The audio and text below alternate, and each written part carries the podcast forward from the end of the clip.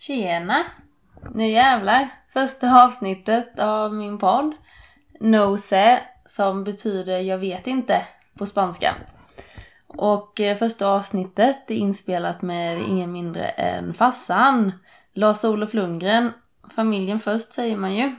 Eh, han är en mångsysslare från de småländska skogarna och han driver en mekanisk verkstad.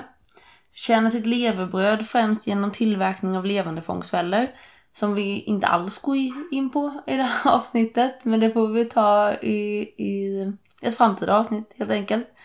Um, han är extremt duktig när det gäller tekniska och mekaniska lösningar och han har alltid hållit på med innovationer av olika slag. Uh, han har ett stort intresse för förnyelsebara energikällor och har haft uh, jättemånga olika energiprojekt genom åren. Uh, ni kommer märka att han, han gillar allt gammalt. och eh, eh, vi kommer även in på olika observationer. Han har observationer och teorier som han har om allehanda saker. Så eh, kom ihåg också att när det sägs att det är teorier så är det just teorier. Inte bevisat fakta. För eh, han är ingen forskare eller vetenskapsman och inte jag heller för den delen. Ehm, men det är ett jätteintressant samtal. Ehm, så håll till godo. Hur säger man? Välkommen! Tack! Välkommen. Var sitter vi någonstans? Ja, en toalett. Eh, Dominikanska republiken och det, eh, ja, det är filtar och täcken och lakan och kuddar från hela lägenheten. Intrökat i väggar och tak överallt. ja, man får ju improvisera lite om man ska göra en studio i en hotelltoalett. Det är ju Studio Kim så det förslår jag. Ja, det kanske kommer från, från, en, från en viss barndom, höll jag på att säga. Min, min uppväxt är väl präglad av Innovationer. Av, av do, do it yourself. Just det. Gör det med det som finns på platsen. Mm. Och ja, vi får berätta, vem är du? Pappa föddes för 57 år sedan. Han eh, växte upp i Nässjö. Han var... Du prata lite högre också. För att han... Eh, när det var en liten skit så bestämde jag mig för att jag skulle bli skrothandlare. Och det var att det var inte att jag ville bli skrothandlare, det var det att det var det enda sättet där jag kom i kontakt med mekanik och tekniska prylar. Och jag älskade att skruva sönder allt jag hittade. Jag ville se hur det var konstruerat inuti. Och, och därför så tyckte jag skrothandlare var bra. Där fick man verkligen skruva sönder allting så mycket man ville. Och, och så då skulle jag bli skrothandlare. Men sen senare så kom jag på att det behövde man ju inte bli för att få vara och skruva grejer så att eh, då, då ändrades ju inriktningen. Men, men eh, det, det, det var det första eh, den första signalen åt vilket håll livet skulle gå. Men hur kom det? Var det någon du i omgivningen eller kom det av sig själv det intresset? Jag måste ju på något vis ha varit med fastan på något skroppbolag någon gång långt, långt, långt tillbaka, alltså när jag var liten. Jag menar, det här var ju när jag var tre, fyra år bara. Okej. Okay. Det kom ju jättetidigt, alltså jag är ju superintresserad av allt som eh, all, allt mekaniskt på alla sätt. Ja, och för att man ska få en liten uppfattning hur intresserad, alltså min, i min barndom, så ifall någonting gick sönder då var det skroten som var, mm. det var där man åkte och hämtade reservdelar. Gick diskmaskinen sönder, då var vi och soptippen hela familjen och så hämtade vi lite reservdelar och sen så skulle du hem och laga diskmaskinen eller mm. tvättmaskinen eller bilen eller ja. kranbilen. Whatsoever. Det, det, nej men, eh, det finns alltid ett sätt att laga grejer. Man behöver all, sällan gå den dyra vägen. Det, det finns alltid reservdelar. Jag menar som nu, så många år senare när jag driver min egna verkstad. Vi köper nästan aldrig reservdelar. Det, för det första tar det tid att leta rätt på det. Sen ska vi ta oss eller på något vis få hit den där reservdelen. Eh, och då går det fortare. I och med att det finns en komplett mekanisk verkstad, då, då går det fortare att bara ställa sig och göra den. Tillverka den på plats. För vi, vi har alla maskiner. Jag har allt som behövs. Så när, när eh, senast då var det ju ett hydraulpaket till stansmaskiner som eh, gick sönder. Jaha, då ställde vi oss och svarvade nya, nya axlar inne i hydraulpaketet av en eh, insektsskruv. Mhm. Och eh, det, dels, dels så sparar man en massa pengar. Men det, sen, sen alltså man, det man sparar mest är ju tiden för att två, tre timmar senare så går maskinen igen istället för att den ska stå still en vecka. Mm. Och har man bara eh, kunskapen om maskinerna, var- var- varför ska man gå och köpa dyra delar? Maskinerna står där, det är bara att köra. Ja. ja, det finns ju inte mycket negativt med det. Du, du sparar Nej. både tid, pengar och naturen. Ja. Insektsskruven låg där i hyllan, den kostade ingenting. Mer eller mindre. Så det, nej men det är ju, det är ju hela tiden sådana här saker. Det, och, ja. Och, och det, det har ju alltid varit, alltså man måste, man måste lära sig improvisera. Och, och eh, hitta vägar. Och ibland lite, går man lite udda vägar för att komma till målet och och så, som bara den där jädra Dodge Wapping Carriern som, som rullar varje sommar, alltså 75 år gammal. Ja, vad är det för något då?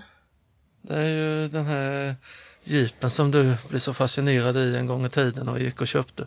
Ja, jo men de, jag, jag vet vad det är för någon, men inte de som Nej. lyssnar. Det, Jag fick ju det, en var, det bild. var en eh, från början en belysningsbil som tillverkades i Detroit 1943 under brinnande krig. Transporterades på de här konvojerna som Hitler torpederade över Atlanten över till England. Där, där ställdes den då i väntan på D-dagen och eh, var ju med i invasionen i Normandie och när den kom dit så hade den en, eh, en generator på flaket och eh, en sån där jädra megalampa som, som de lös på flygplanen då för att de skulle, luftvärnet skulle kunna skjuta ner eh, luftwaffe under natten. Så det, liksom, det, det var ju bara, mina dagar, tyskarna var ju verkligen på hugget för att trycka ner den här invasionen och det lyckades de ju tack gode gud inte med.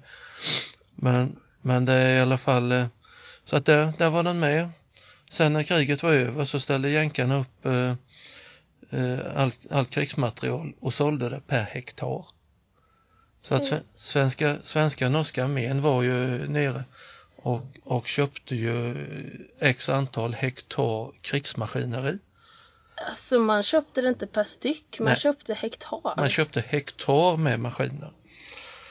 wow. och- Och eh, så att eh, min weapon carrier den, eh, ja, det var din från början, nu är den min. Men, men eh, den såldes till svenska armén och den stod i ett eh, mobbförråd nere i Skåne någonstans.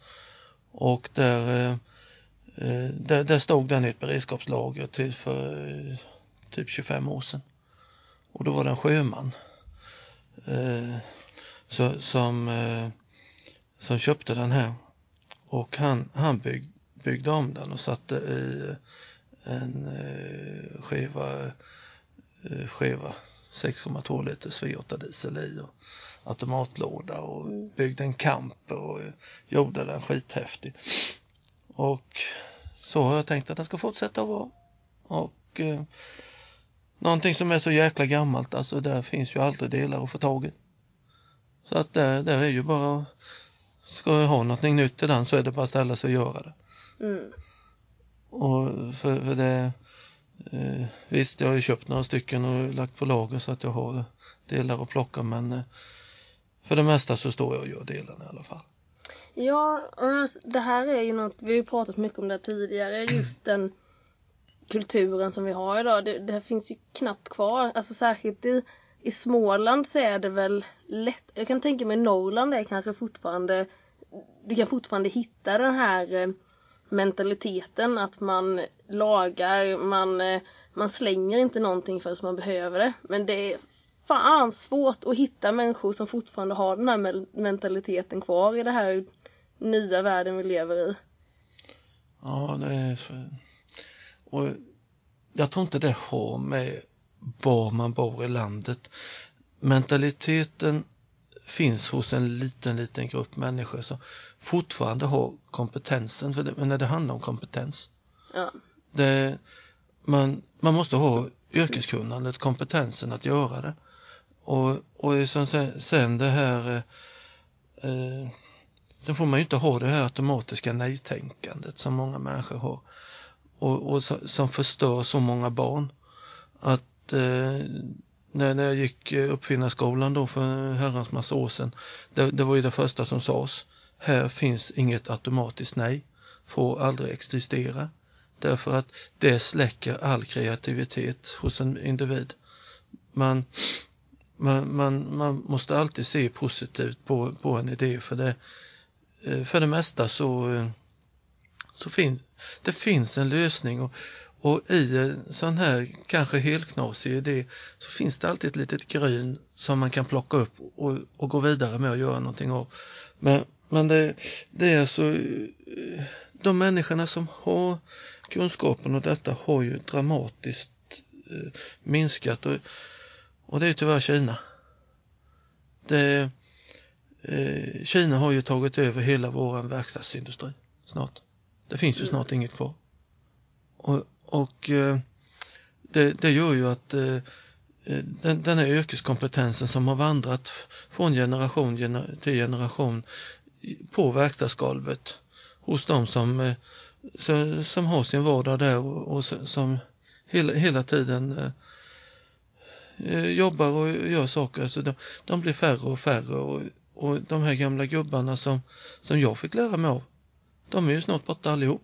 Mm. Och, och de, de har inte fått lämna vidare sin kunskap till en ny generation. För det var ingen som ville lyssna. För de, alla köper ju sina grejer från Kina idag och det är så billigt så man behöver ju inte tänka längre. Nej, men det har väl lite också att göra med att vi har det för bra. Det är så extremt mm. enkelt att överleva. Det var det jag menade också med det här just Småland.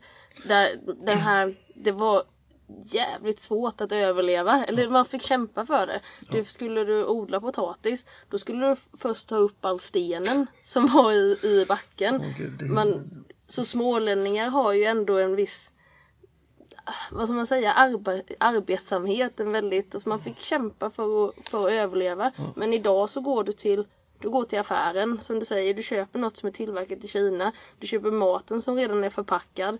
Du, mm. du har mm. ingen aning om ursprunget för du behöver inte det. Mm. Och det så... Nej, våran släktgård där, där din och min släkt kom till Hallhult på slutet av 1600-talet och 1875 gjordes det här som kallas det stora skiftet. Där, där fick vår släkt sin egen mark i Hallhult. Hur såg det ut innan? Innan var det ju typ en samfällighet. Där, eh, alla, det, det var ett community kan man ju säga, så att alla brukade samma mark gemensamt. Men sen... 70-talets kollektiv lite? Ja, det, jag menar, på den tiden fanns väl trälar och sånt här med. Va? Men, men i alla fall eh, då blev det ju egen mark. Så sen, sen delningen så har ju fyra generationer brukat marken där, så, som vi har idag. Och där, eh, det, alltså när man ser de här stenrösena som är där och man ser eh, varje sån här stor sten har ett hål i sig. En del har två.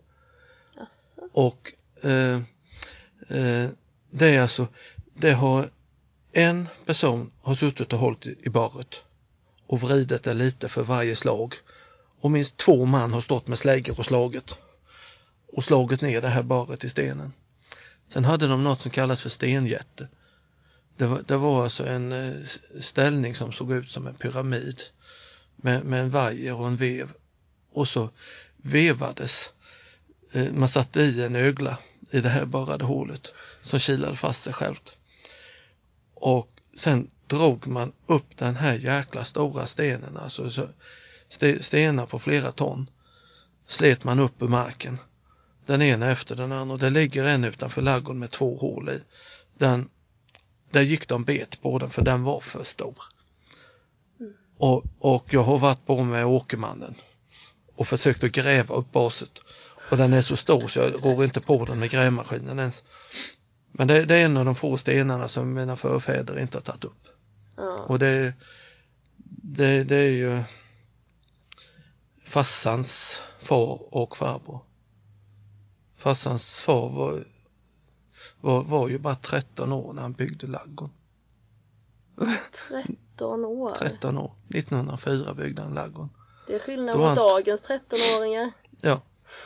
Jag menar, det var bara att spotta i nävarna och köra. Och jag menar, det byggde han med sin storebrorsa då som var fem år äldre, Aron. Och det, det, det är ju rätt roligt att gå och titta i ladugården idag. För det står ju O Lundgren. Det står, det står ju klottrat överallt i ladugården. O Lundgren 1904. Och det, då var gubben 13 år. Det, andra tider. och, och då, liksom, då, då gick de där, de plockade de här stora stenarna, de tog upp allting och, och sen levde de på det som den här gården gav. Det, det, det, alltså det de kunde bruka där, det, det var det de fick leva på och sen lite snus och kaffe och sånt där och då, då, fick- då fick de ju leverera lite mjölk och så, så de fick några, några kronor eller sälja någon, någon, timmerbit och sen tror jag något eh, Aron var nog nere på vintrarna och sågade is med i Fredriksdalssjön. Vad för att, eh, användes det till? Jo, det var ju för att bryggeriet eh, i Halmstad eh, behövde ju is till att kyla Mm. och i Halmstad där eh, fryser det inte så det värst ofta. Nej, de har ju bara havet. Men, men på småländska höglandet där fryser det ju betydligt tidigare. Mm. Så att, eh, och Halmstadbanan gick ju utanför, eh, gick ju genom Fredriksdal. Så vi har järnvägsknuten i Nässjö precis utanför så det var Ja, så Punkten. jag menar, det, var ju, det är ju sex utgående spår från Nässjö. ja, Och, och eh, det här var ju Halmstadbanan då som passerade Fredriksdal och eh, Fredriksdalsstationen var ju, vad kan det ha blivit, tredje eller fjärde högst belägna järnvägsstationen i södra Sverige på den tiden. Den allra högsta var ju Malmbäck. Eller stolpen var det ju då, stolpen var ju högst. Och sen när den försvann så var det Malmbäck och sen försvann ju det och så nu är det väl Nässjö. Men, men eh, skitsamma. Så att den marken jag har där jämte järnvägsspåret, där har jag pratat med de gamla och då berättade de ju att där la de ju upp is som de hade eh, sågat upp nere i sjön och sen drogs det på hästslädar. De, de hade olika eh, metoder för att dra upp de här på slädarna och, och stapla isen och, och, och, och sen alltså la, lasta isblocken eh, eh, och skicka dem ner till Halmstad. mm. Och, och det var ju garanterat Aron med och, och så han, han fick några kronor för eh, Aron var ju lantbrukare. Och eh, då farfar Oskar, det, det, det skulle ju vara rättvist mellan bröderna, även på den tiden. såklart. Orättvist. Och så att då deras far, han köpte ju gården ovanför. Och den fick farfar. Men farfar var ju lika vild i huvudet som jag. Så att han kunde inte sitta still där och vara bonde. Det gick ju inte länge förrän, förrän han gav upp det. Så det eh, jag har ju, jag har ju sett kort på när hela familjen står samlad framför eh, eh, huset där och, och då, så jag tippar på att farsan är 12-13 år gammal när de står framför det huset. Och då, då sålde farfar gården. Vad kan detta vara för år? Ja, Farsan är ju född 20 så det, här- det här bör ju vara 32 ungefär. Ja. 32, 33.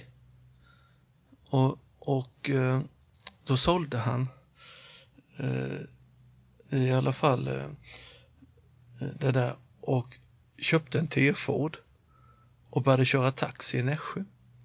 Så bodde de en liten tid i Nässjö. Och sen, sen så har jag ju aldrig fått den fulla historien om det där men eh, någonstans under det här taxiresandet där inne i Nässjö så är tydligen farfar ordentligt på kanelen. Och av någon anledning, så blir den här T-Forden överkörd av tåget och farfar överlever. Oj, oj, oj, oj, oj. Ja. Och eh, så att då, då så, eh, ja den var väl skrot antar jag, så de, de eh, eh, eh, på något vis så skaffade han en ny bil och började att köra taxi i Fredriksdal. Och eh, Fredriksdal är ju ett samhälle på idag 400 personer. Ja. Då hur, eh, ja, det kan ju inte varit många. nej. Men det är klart, alla hade inte bilar på den tiden såklart. Så det, nej. För det, grejen var ju att skulle man på en söndagsutflykt då, för då, då, hade det ju, då hade ju verksamheten utökats till Volvo Droska. Det, det, det var ju den tidens finaste Volvobil man kunde köpa då. Och då hade han ju en Volvo Droska. Och den körde han taxi med. Och med taximössa och allting. Och, och eh, så hade han ju startat smedja med och, och bensinmack och det var ju jädra mant. ju.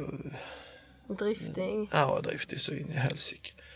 Och, och det, det var ju lite kul för liksom, jag känner igen mig själv i det där. Nu, menar, nu är man två, ja egentligen bara ett kvarter bort ifrån där, där han startade allting. Och nu, nu är jag där och gör i stort sett samma sak som han. Mm. Ja, det är alltid något nytt projekt eller en ny uppfinning eller Nya uppfinningar har jag ju slutat med alltså för det jag har ju kommit till den punkten i livet att eh, nu, nu är det bara att köra på det som ger pengar och ri- riskera kapital i nya projekt nu det, det är för sent i livet. Mm. Det, det, man kommer aldrig hinna skörda frukten av den framgången. Då, då är man för gammal. Det, jag menar det här med fällorna och det, det, det snurrar ju på. Det finns ingen anledning att, att, att, att låta det eh, be- betala ytterligare ett projekt som bara, bara går i, i, i sank. Men vad var det som drev alla de här, för berätta lite, vad var det, vad är det för projekt du har gjort genom året och vad, vad, vad drev dig då? Med, massor med energiprojekt. Och eh, Och hur kommer det, alltså varför energi? Vad är det som Ja, är... det, energi är ju så intressant. Och, och eh, energi är också den som satsar på att eh, göra någonting inom energi idag. Han, han har ju sin försörjning för resten av livet eh, om, om man lyckas att göra något bra. Det, jag menar, så, som vi har, du, du har ju sett allt jag har gjort genom åren. Det, det, det alltså stationära gengaspannor för att producera värme och elström och, och små eh, transportabla turbiner som man kan bära ut i, i Afrika och, och by, bygga upp eh, små, små minikraftverk eh, med vatten precis var som helst och liksom, inga delar är tyngre än att man kan bära ut dem till platsen. Du måste ju förklara, vad är gengas? För det, det är jag ganska säker på att för, gem, för gemene man, ingen vet vad gengas är för någonting. Vad är gengas? Gengas eh, och gengasaggregat var ju något som uppfanns under kriget för att eh, Sverige fick ju inte tag i bensin. Och vi behövde ju fortfarande driva våra fordon och vi var ju tvungna att på något sätt dryga ut det bränslet vi, vi lyckades att komma över. Och, och då, eh, då var det ju någon som kom på det att om man eh, eh, eh underförbränner ved man, man kapar eh, ved i små pluttar och så tuttar man på det här så att det börjar brinna. Sen när det brinner och fått en, en eh, glödande kärna av glödande vedbitar, då kan man börja släcka elden helt enkelt. Och så suger man ut gasen utan att den brinner. För att om, om man har en, eh, när, när du ser en eld så ser du glödande kol och sen ser du ju elden över. Och elden över, det, det är ju, eh, det är ju det man, den här kolen i förgasat tillstånd.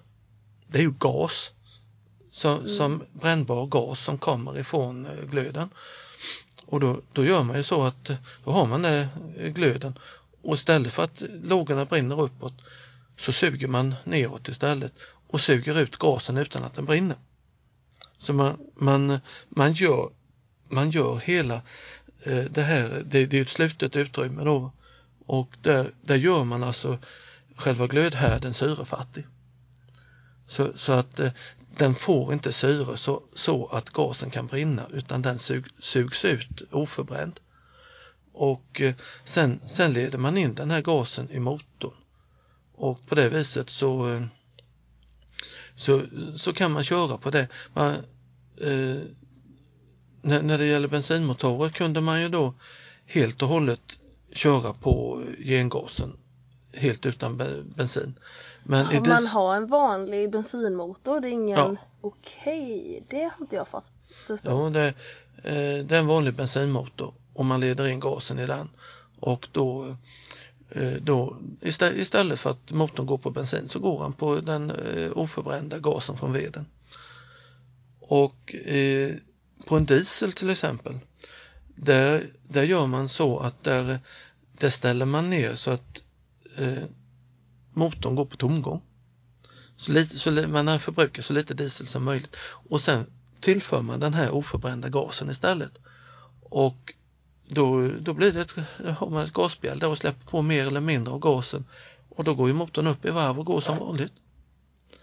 Så, så att eh, det, det, det, det, finns lite olika system att använda eh, gengas. Men det var ju en, ett stort problem med gengas och det var ju vansinnigt giftigt. Tre andetag så dog man ju, eller på tre andetag så var man medvetslös. Är det för att det är giftigt eller för att det inte finns något syre eller kombinationen? Eh, jag kan inte svara det men, men det, i vilket fall som helst så, så var det ju eh, gengas var ju fantastiskt på sitt sätt men alltså det måste hanteras i öppna utrymmen, det får aldrig slutas in. Det var ju regler runt det här, du vet garagenedfarter som gick neråt, det stannade ju den där jäkla gengasen där nere och folk dog ju som flugor. Det, det, det hände ju och, och, det var något också som eh, det lagrades i kroppen. För att eh, Eh, jag hörde om en som hade blivit, eh, liksom, det räcker med ett andetag så vet man ju, jag har ju själv dragit ett andetag och sånt där. Och det, eh, man mår inte bra. Och, och en som hade fått för många förgiftningar, han blev ju konstig i huvudet. Okej. Okay. Så att det, Eh, det, det, ja, det, samtidigt som det var bra så, så det får hanteras med jädrans respekt. Så hur skulle man kunna använda det? För jag förstår ju, alltså, i en bil känns ju kanske lite väl riskabelt ja. men hur, hur var, vilka användningsområden? Det, det jag ser idag och det, det som jag då såg för 15 år sedan när jag byggde den här prototypen det, det var ju att varenda lantbrukare har döda träd, avbrutna toppar och allehanda skräp i skogen. Och eh, det, det, här, alltså det, det är inte lönt att ta ut det ur skogen och göra något av det för det, man får inget betalt. När, när jag högg skog sist på gården då, då var det över 2000 kubikmeter flis.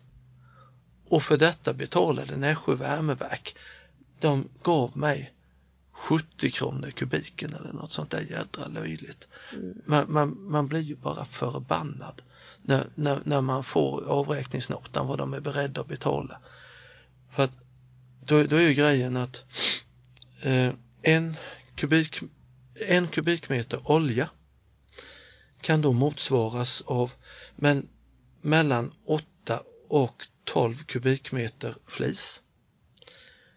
Om, om man till exempel bara flisar grenar som har ett väldigt energivärde. Det har ju mycket Ursäkta, mer... nu kommer jag hosta lite, två sekunder. så det är bättre att göra det en gång så har man det överstökat. Mm.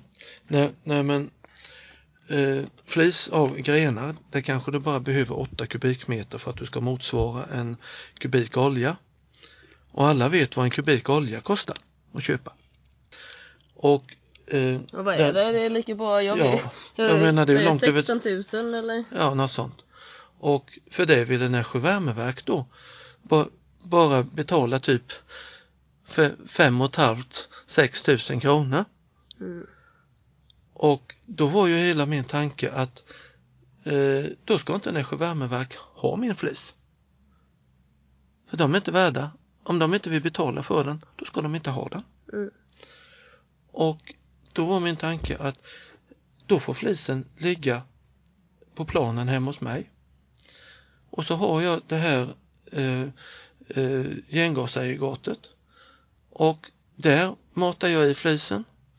Gengasaggregatet driver en bilmotor och bilmotorn i sin tur är kopplad till något som kallas för asynkrongenerator.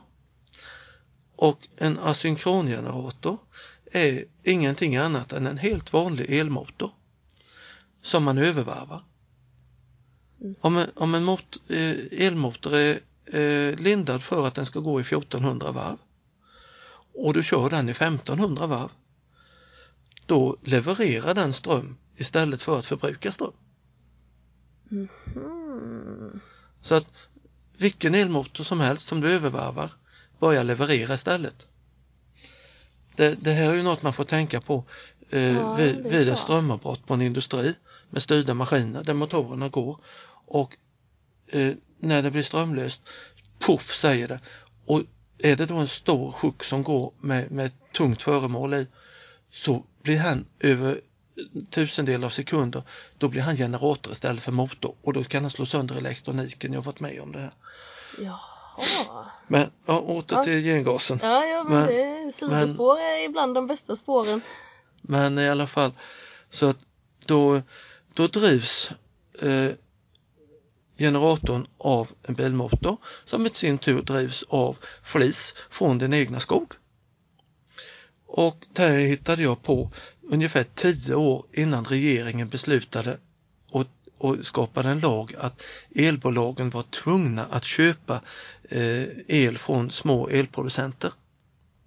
Så när jag hade gjort projektet färdigt då insåg jag att det här kan jag aldrig genomföra för att eh, den som köper den här anläggningen kan inte sälja en enda kilowattimme.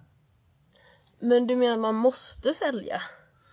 Nej, man måste ju inte om man kan förbruka det själv. Va? Men, Men- ett lantbruk borde ju kunna förbruka det själv. Ja, Kanske upp och ner, men, men inte de mängderna. Nej. Och, och eh, så, så att tio år senare kom ju lagen. Idag går det ju att köra det här projektet. Nu går det. För att nu, nu är lagarna ändrade.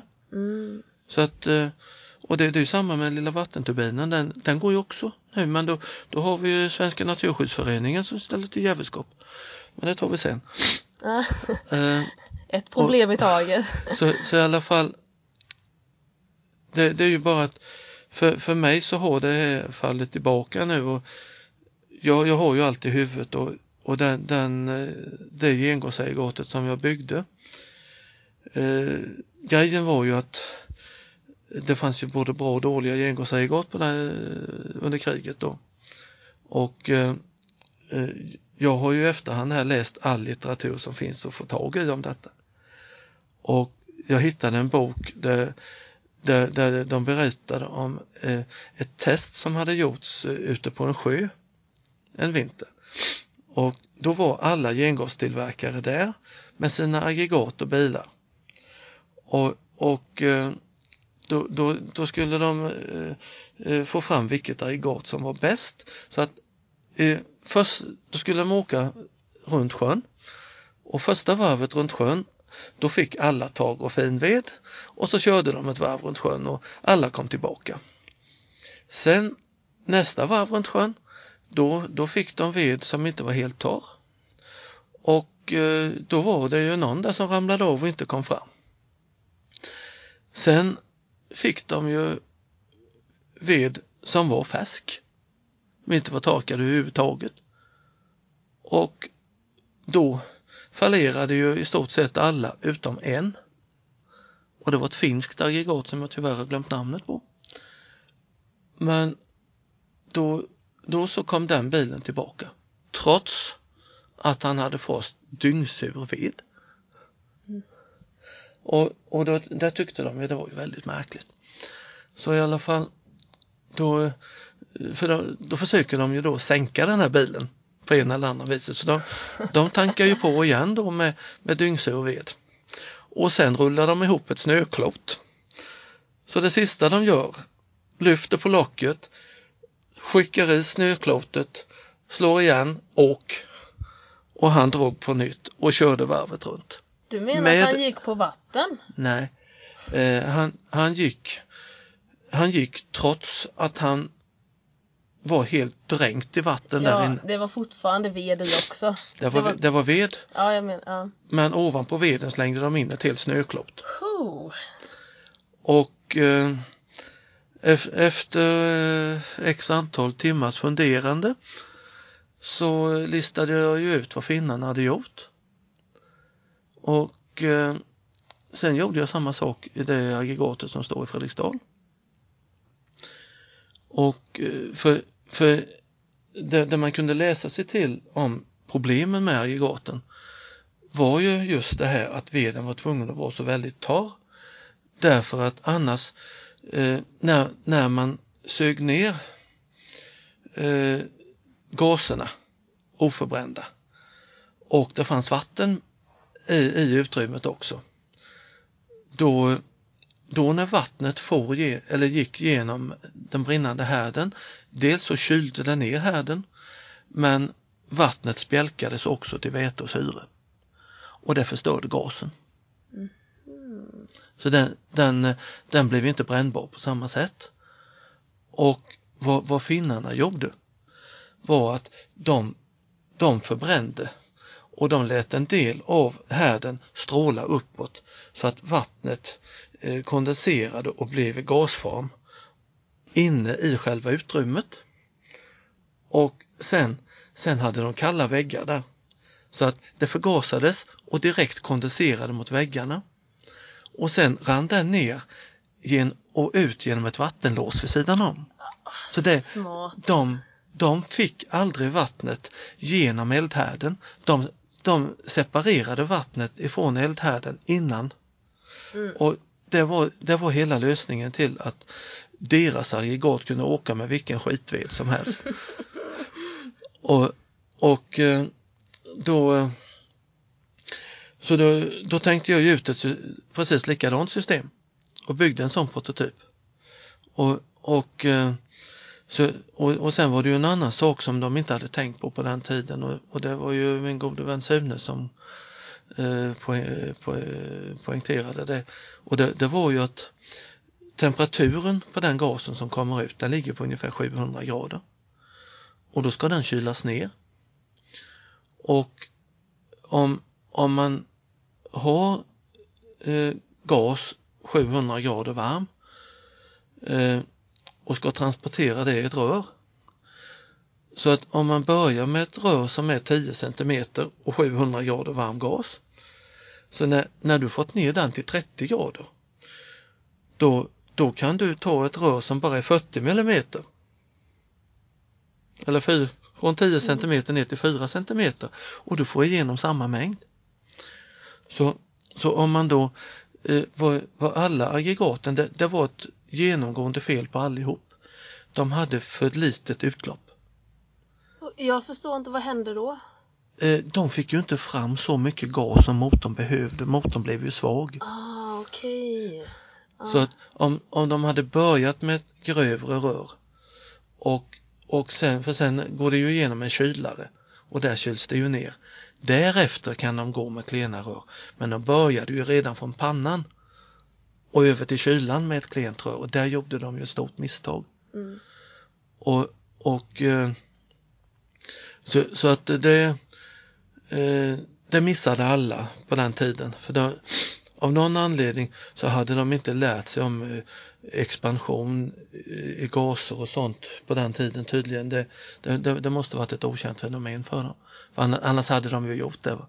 Det- snackar vi efter första världskriget, andra, världskriget? Det, det här är ju under andra världskriget. För det, Ja. Men, men eh, så där, där hade de ju en, eh, en grej som de kunde fixa och det, det fixade jag ju på min här. Mm. Så att det gick jag ju ut med fyrtumsrör. Och sen, sen därifrån så, så, nu byggde jag ju inte filtrerna färdiga. Men där, där var ju också tanken att eh, för mina filter som finns ritade men tyvärr inte byggda, de, eh, där, där, där går den ner eh, så, som eh, ett, genom ett vattenlås och eh, där, där öppnar man och helt enkelt tar en helt vanlig eh, guldfiberisoleringsskiva och bara slänger i. Och, och sen, sen fungerar den som filter för att det, det, kommer ju mycket skräp ifrån den här gasen. Det, det, det är ju tjära och sånt här som, eh, eh som, som då eh, eh, finns i träet mm. som, som, följer med. Och, och eh, eh, det blir ju som ett lakvatten ifrån detta. Och det, jag har ju en kompis som har kört eh, gengasbil i många år och jag var ju med en gång när han tömde ut det där lakvattnet. Och ja, vad, vad det är det, det ska vi nog inte prata om. Men Gud i himlen vad det stank. Okay. Det luktade illa. Det, det, Gröna Svanen han hade nog stendött på plats. Men, men, eh, det, alltså det var det inga trevligheter. Är det rent gift med då eller? Ja, det är väl alla orenheter som finns i träet. Okej, så samlas där? Du menar det, det, blir, det blir ett koncentrat. Ja. Så det, det, det, det, skulle man nog förbränna med hög temperatur skulle jag tippa. Mm. Det är nog det bästa. Och, och eh, ja, så att eh, det, det var ju idéerna jag hade runt det här och eh, hela tanken med, med det här eh, eh gengashistorien då var, var ju att då, då tillvaratar man allt. Så att eh, lantbrukaren har sin jättehög med flis mitt på ladugårdsplan och där, där tar aggregatet sin, sin energi. Man har kopplat in två slangar till lantbrukarens värmesystem. För att alltså, kylaggregatet levererar mängder med värme. Eh, motorn i sig själv levererar massor med värme. Mm. Och eh, så att egentligen är det smartaste att eh, start och stopp på, på det här elverket det är allt efter vad huset behöver värme. Eller ja, Eh, fastigheterna på gården då. För jag menar det, ofta så har de ju maskinhallar och allt mellan himmel och jord som de vill värma upp. Och då, då när, när det börjar tona av med värmen eh, någonstans, jaha då startar aggregatet och fungerar som vid, vid vilken värmecentral som helst. Och den enda skillnaden här det är att eh, gården förser det här aggregatet med bränsle och bränslet eh, eh, eh, förädlas till, till två produkter, värme och elektricitet. Lantbrukaren säljer elektriciteten, han bara pluggar den rakt in i sitt egna eluttag och levererar el från sin egen gård. Mm. Och alternativet är att eh, då, då att eh, då, då ska som eh, Nässjö värmeverk då, då ska de komma med, med stora containerbilar och lasta på det eh, ute i skogen, köra det med dieseldrivna fordon in till värmeverket och där ska det tippas av och där, där används det och säljs för de summorna som, som jag nu själv säljer det för. Och, och det, så det, det är bara jag som blir blåst i den där affären. Ja. Grundlurad skulle jag vilja påstå. Mm. Och, och så att det, det, här är ju ett projekt som om, om det skulle finnas någon som hör detta och någon gång i framtiden vill satsa pengar på det och eh, så, så, så kan jag leverera hela projektet med eller Jag vill bara ha en liten, liten del av det. Sen kan de få ta över och köra vidare. För att jag, jag har att leva på ändå. Mm. Och, och det, jag, jag ser hellre att projektet får liv än att det bara står där. Mm. Det, och jag kan vara mentor till dem och se till att eh, de, de eh, kommer igång och att eh, all, all den här kunskapen som jag har läst på jag, Jag kan nog skriva en professorsgrad i, i både väderpumpar och i engasaggregat. Mm. För, för det jag har jobbat så mycket med det så det, det är inte mycket under solen där som, som har undgått. Ja, men annars blir det ju så som vi pratade om att kunskapen går ju förlorad. Ja, Det är ju jätteviktigt. Men en fråga. Eh, Den här giftiga gasen. Mm. Vad, hur är, den är giftig för människor. Hur är den när den går upp i, i, ut i luften? alltså den eh, ett, ett sånt här aggregat får aldrig vara inom slutna väggar. Nej. Det, det måste stå helt fritt, öppet och eh, inte på något sätt, alltså man, man, man måste ju ljudisolera själva motorn. För annars är så blir, blir man ju bara superstörd på det här. Men, men eh, det, det får man ju göra som Atlas Copco har gjort med sina kompressorer. Va? Det, det, alltså du kan stå och prata i samtalston precis jämte. De, menar, de är ju helt otroliga till att ljudisolera och, och ändå skicka igenom enorma mängder med kylluft och ändå ha en så låg Eh, volym. Så det, alltså det, det, det finns tekniker framtagna för det. Men själva aggregatet och allt som har med gasen att göra det får aldrig vara inom slutna väggar. Det får inte vara i en grop till exempel. Det, det måste stå så att eh, vind och allting hela tiden kan blåsa rakt igenom. Och, och det, eh, att man inte har stängt in det inom staket heller egentligen för att om du känner att du tar ett andetag med den gasen så måste du alltså innan nästa andetag kunna fly. Får du inte sitta fast i någonting. Du måste kunna springa därifrån. Det är jätteviktigt. Men hur, ja, ja absolut. För, för, men hur blir det för, jag tänker det snackas ju alltid så, såklart idag om, om klimatförändringar och klimatspärren och det här. Alltså vad, vad blir skillnaden mellan eh, det som bilen släpper ut och det som gengasaggregaten släpper ut? Har du någon eh, uppfattning om det? Ja, det är en bra fråga.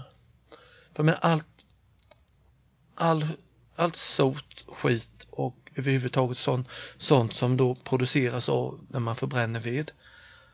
Allt det finns ju i det här lakvattnet. Mm.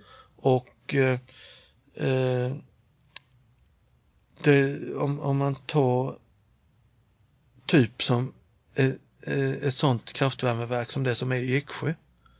Där, där man kör på extremt höga temperaturer. Och det, det, det har de därför att de ska kunna förbränna vad som helst och dioxiner och allting ska alltså förbrännas. Mm. Och om, om man eh, Vad är dioxiner? Det är ju ett oerhört giftigt ämne. Så det, alltså det, det är ju tusendelar av ett gram som dödar. Oj, Det, det är ju jättegiftigt. det? Eh, Det, det kan jag inte svara på, jag bara vet att Okej. det är fruktansvärt giftigt. Alldeles för nyfiken. eh, men, men eh, då, då kanske det är så att lakvattnet från de här aggregaten, det ska man tappa på dunk och låta ställen som Eksjö värmeverk förbränna det. Mm. För då, då kommer det in där, där det blir totalförbränt. Va? Och, och för att det, eh, det, det är nog inget man ska hälla ner i marken direkt. Det, det, där hör det inte hemma. Mm. Eh, Utan det, det, det får man nog eh, ha en slags process runt hur, hur man hanterar lakvattnet och, det, och det, det blir ju en del ifrån det. Va? Men, men det, det, det är ju ändå ett koncentrat. Mm. Så, så att eh, det, det ser jag som hanterbart. Och det går ju alltid att ta reda på ifall ett sånt projekt skulle starta så går det Ja. ju att ta reda på hur det skulle Men- tas hand om. Ja, och hur pass giftigt det är. Ja. Men för att egentligen så är det nog inte så där jättegiftigt, det är bara att det luktar ju... Jag, jag, jag, när, när jag såg det första gången så fick jag ju känslan av lut. Det, lut, det, det är ju, eh, man använder ju det på grusvägar för att det inte ska damma till exempel. Jag, jag sa ju, Sotan kallas han ju, han som hade den här bilen. Och jag sa ju det till Sotan här, producerar du din egna lut, det är bara att hälla ut här ute på grusvägen så slipper du allt damm för all framtid. men, men eh, ja, det, det, är, eh, det, det är en intressant energiform och den, den som hoppar på det han kommer tjäna stora pengar i framtiden. Ja, och sen är det ju som Elon Musk säger, han eh, tillverkaren av Tesla, att till slut så kommer vi inte ha några döda dinosaurier längre. Vad, vad Ja. gör vi då? Vad gör vi då? Vad gör vi då? Då kan du inte ta olja. Alltså, Ja. de döda dinosaurierna tar slut till slut. För att det, jag menar, menar det, det är ju det jag ser och det det jag har sagt de senaste 30 åren. Vad, för titt- tittar man på eh, tidigare civilisationer och stora kulturer som har funnits så det, det, de, de hade inte petroleum som drivmedel och eh, däremot de, de hade ju hästar, åsnor och hur mycket arbetskraft som helst. Och Och människor. Ja, så att de, de hade då, eh, de här städerna växte och växte och växte. Och eh, till slut så var ju de här städerna så stora så att för, för att transportera in eh, mat och, och sånt här till eh, stadskärnan där, där de eh, eh, styrande bodde då. Det kunde ta en till två dagar och då hann maten att ruttna på vägen. Så det, det gjorde ju det att de här stora städerna, de imploderade ju inifrån. Mm. För det, det var ju ingen som ville sälja sina varor. För man fick ju inget betalt när man kom in för det, då var ju varan redan förstörd. Mm. Och, och eh, nu, nu har vi då kunnat kompensera detta med att vi förbränner petroleum. Vi, vi använder petroleum på alla sätt du kan drömma om. Eh, bland annat att transportera eh, mat med flygplan från andra sidan jordklotet Mm. för att någon ska ha lite färsk mat i en skål och, och sen råkar den ligga där och bli för gammal och så slänger man det lika förbaskat. Och allt det som då, all, alla dessa uppoffringar som har gjorts från en fattig bonde på andra sidan jorden och hela vägen till det ligger på fatet hemma hos oss i Sverige. Och, och sen bara kastas det. Och, eh, och, det, och nej, så, så går inte att ha det. Och så kommer det inte vara i framtiden. För att när petroleum inte är en drivkälla längre, då kommer hela världen att få ställa om. Mm. Och den omställningen, den kommer bli så dramatisk. Så att, eh, eh, och, och där, där, där får man ju också, Wow, ursäkta nu upptäckte jag att eh, våran, den lilla mikrofonen här som fick lite vatten på sig. Ja. Ja, men det, jag får lite papper där. Så är det när man har en egen tillverkad studio i en toalett. Då blir det lite avbrott i konversationen. Det får man räkna med. Ja. Men eh, vi är ju glada ändå. Så. Men, så eh, när, när, alltså när den här omställningen som kommer bli, ja, om du får barn så kommer ju dina barn någon gång i slutet av sin levnad antagligen att få uppleva det. Mm. För, för att eh, när petroleumet är slut då måste vi återgå till, till det som mina förfäder gjorde i Hallhult. Mm. Bryta sten på platsen, odla där du står, leva på det, det som du själv kan producera och det du kan byta till dig av grannar. Och för, mot, mot en arbetsprestation eh, som, som du måste utföra åt grannar eller någon annan. Mm. Men, men alltså det kommer växa upp ett helt annat samhälle. Sen har vi givetvis kommit så enormt långt inom eh, annan teknologi och eh, annat tänkande eh, inom energi. Så, så att eh, visst, eh, vi, vi, vi kommer antagligen köra våra gengaseldade eh, elverk och vi kommer ha mycket, vi, vi kommer inte fullständigt att gå tillbaka till 1800-talsstandard. Men vi, vi kommer landa någonstans alltså eh, 50-60-tal. Mm. Där, där kommer det vara. Ja, det är oundvikligt. Och, Förr eller senare. och eh, eh, om, om nu världens alla regeringar kunde liksom fatta det någon gång att satsa era pengar på en framtid, satsa den för bövelen, inte på krig. Mm. Va? Ja, det, det borde ju vara så jävla enkelt. Alltså det borde vara självklart. krigar bort så förbannat mycket pengar Mm. till ingen nytta. Och eh, ett antal år senare så, eh, liksom så är kriget på andra hållet och, och det- så det hoppar fram och tillbaka och alla ska slåss om någon liten torva någonstans. Mm. Men, men det, det, det är ju vansinnigt meningslöst. Och, och eh, ta de pengarna och alla de enorma resurserna i vetenskapsmän, eh, produktionskapacitet och allt mellan himmel och jord.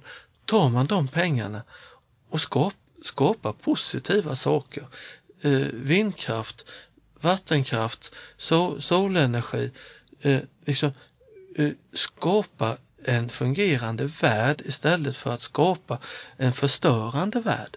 Människor som tycker om varandra och inte Ja, hatar, alltså- hatar någon på andra sidan jordklotet för det säger min regering att det är så. Ja, för det, det, det är ju bättre att de försöker alltså, eh, tänka på ett sätt att ja, eh, de, de där nere i Syrien, de kanske inte tänker som oss, men då, då får de ju vara där och göra det, det är ju deras sak då. Mm. Det kan ju inte vi lägga oss i. De får ju sköta sitt. Men, men eh, det, sen, sen eh, ja, nej, det, det, det är en för tung bit att gå in i. Ja, Men- men, men, men eh, jag tror att man, man förstår poängen. Men, Man behöver inte eh, gå, för det är så jävla självklart det där. Så man behöver inte säga mer än det som vi precis har sagt nu, eller det som du har Ja. sagt. För det, det, det är självklart. Det borde inte behöva sägas mer. Nej. Nej, nej för, men bara, bara alltså de enorma resurserna som andra världskriget kostade. Mm. Om, om de hade tagit alla de resurserna för att skapa det perfekta samhället. Och eh, jag menar, eh, Hitler då som ville skapa det tusenåriga riket. Man har gett fan i att kriga och skapat det tusenåriga riket med, med alla de resurserna som man satsade på krig. Mm. Herregud vilket land de hade haft. Ja, absolut. Ja, det är fullständig idioti. De, de, de, jag menar alla vetenskapsmän, allt, allt, allt, allt, allt han hade skapade, det- använde det på ett positivt sätt istället för, för, det vanvettiga eh, sättet som han gjorde. Mm. Ja, Full, fullständig galenskap. Men, och, men, men eh, det, det är ju det här alltså, olika ideologier, jag har ju pratat med om det många gånger, alltså man, man måste kunna de fyra stora böckerna i världen för att förstå. Sen är det ju många fler, men det är ju fyra böcker som man måste, där måste man, om, om man vill vara en all- allmänbildad människa och, och förstå systemen, vad, vad som har skapat det samhället som vi har idag. Då finns det fyra böcker som man måste läsa. och de här fyra böckerna är... Det är Bibelns gamla testamente, Koranen, Mein Kampf, Das Kapital, väl, Adolf, Adolf Hitler och Karl Marx. Det, anledningen till att jag läste båda böckerna var att jag ville förstå varför en enskild människa lyckas, hur bär sig en enskild människa åt för att skriva en bok och vända kontinenter. Kontinenter börjar följa den skriften. Mm. Hur i bövelen är det möjligt att en person är så jäklig på att skriva en bok? Och det man kan säga om både Marx och Hitler är att de var in i helsikes duktiga författare. De var ena jäkla på att skriva böcker. Och, och få med sig en stor folkmassa. Och, och alltså få dem att tro på det skrivna ordet som de hade satt på pränt. Man måste ju, för alltså det, det man måste sätta sig in i också, det är ju då att när man läser de här böckerna, då måste man ju göra det ur den eh, förutsättningen att man inte vet historien efter. För Mm. nu vet vi historien efter och vad som hände och hur jäkla fel det blev. Mm. Men det visste inte de som läste den och gjorde den till sin bibel. De visste inte hur fruktansvärt fel detta var. Mm. Det kände de inte till. Och därför, därför tyckte de ju att de här två herrarna var ju det bästa som hade hänt. Och de visste ju inte hur fel de hade. Men, men man kan ju inte klandra någon. Det, om, om, om någon fortfarande tycker det än idag, då, då är de värda att klandra. Mm. Men då, man hade inte den kunskapen. Facit i hand fanns inte. Det är som eh, Aboud säger, man vet bara det man vet. Och Ja. då, då var det det man visste. Ja. Idag, beroende på var du är född, vad du har för erfarenheter, vilka människor du har träffat, vilka föräldrar du har, vad du har varit med om, vad, vad du åt till frukost. Alltså allt, du vet bara det du vet. Du, hur ska du kunna veta något annat?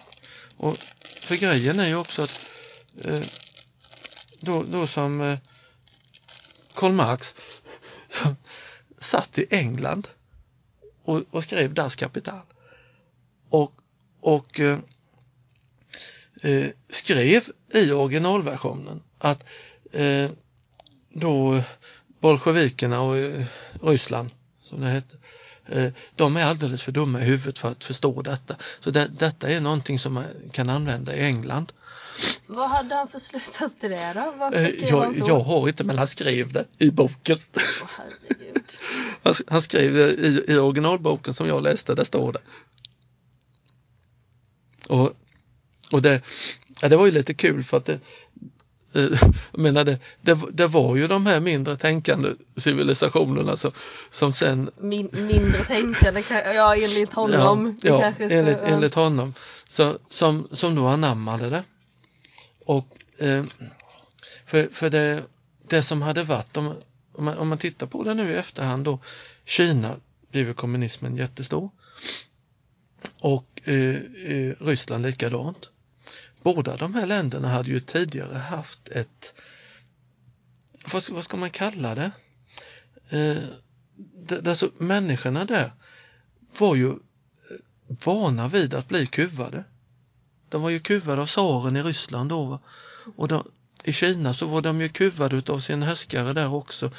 De var ju vana vid att, att hållas nere. Och då passade ju det här systemet perfekt in i deras. Ja, vi, är ju, alltså, vi är ju det allihopa fast på olika sätt. Ja, I alla regeringar på ett eller annat sätt. Eh, För det är ju som den här filmen jag visade dig häromdagen. Det är ja, en, o, oavsett så är det ju de som bestämmer. Regeringen, vilket land, ifall vi kallar det för en diktator eller demokrati eller vad vi än vill kalla det för. Så gör vi inte som regeringen har bestämt. Då blir, blir vi bestraffade. Då hamnar, i, I slutändan är det slutgiltiga straffet är ju fängelse ifall du inte betalar skatt, ifall oavsett vad du i stort sett vad du gör. Det slutgiltiga straffet är ju straff och kanske inte alltid fängelse men eh, på något sätt så du man blir utfrusen ur systemet då, eh, Ja. på något sätt. så på, på ett sätt så är ju alla dictatorship ett, ett slags diktat, alltså om man ska hårdra det så är det ju för det är ju inte ett val i slutändan. Sen ifall det är bra, det är en annan fråga. Det, det finns ju bra system säkerligen. Men i slutändan så har du inget val än att följa det systemet i det landet du lever i. Nu är vi väldigt långt ifrån energi. Ja, det är väldigt, väldigt långt. Så vi hoppar tillbaka till, eh, ja vi hoppar tillbaka för det här, eh, ja vi kommer ingenstans med detta. Men det är, lite, det är fortfarande intressant är det och det är ju, eh, Ja, och det, det är ju eh, dagens regeringar borde ju någon gång fatta att det är dags att tänka om. Det, det är dags att eh, eh, skapa en bestående framtid. mm, Det är dags att göra si, det är dags att göra så för att eh, eh, kommande generationer ska, ska ha en chans. mm, Och eh, den, den, den enda regering jag vet idag som gör det, det, det är ju Norge. alltså på vilket sätt? Ja, men de, de avsätter ju, de, de håller väl mer eller mindre på att skapa det tusenåriga riket.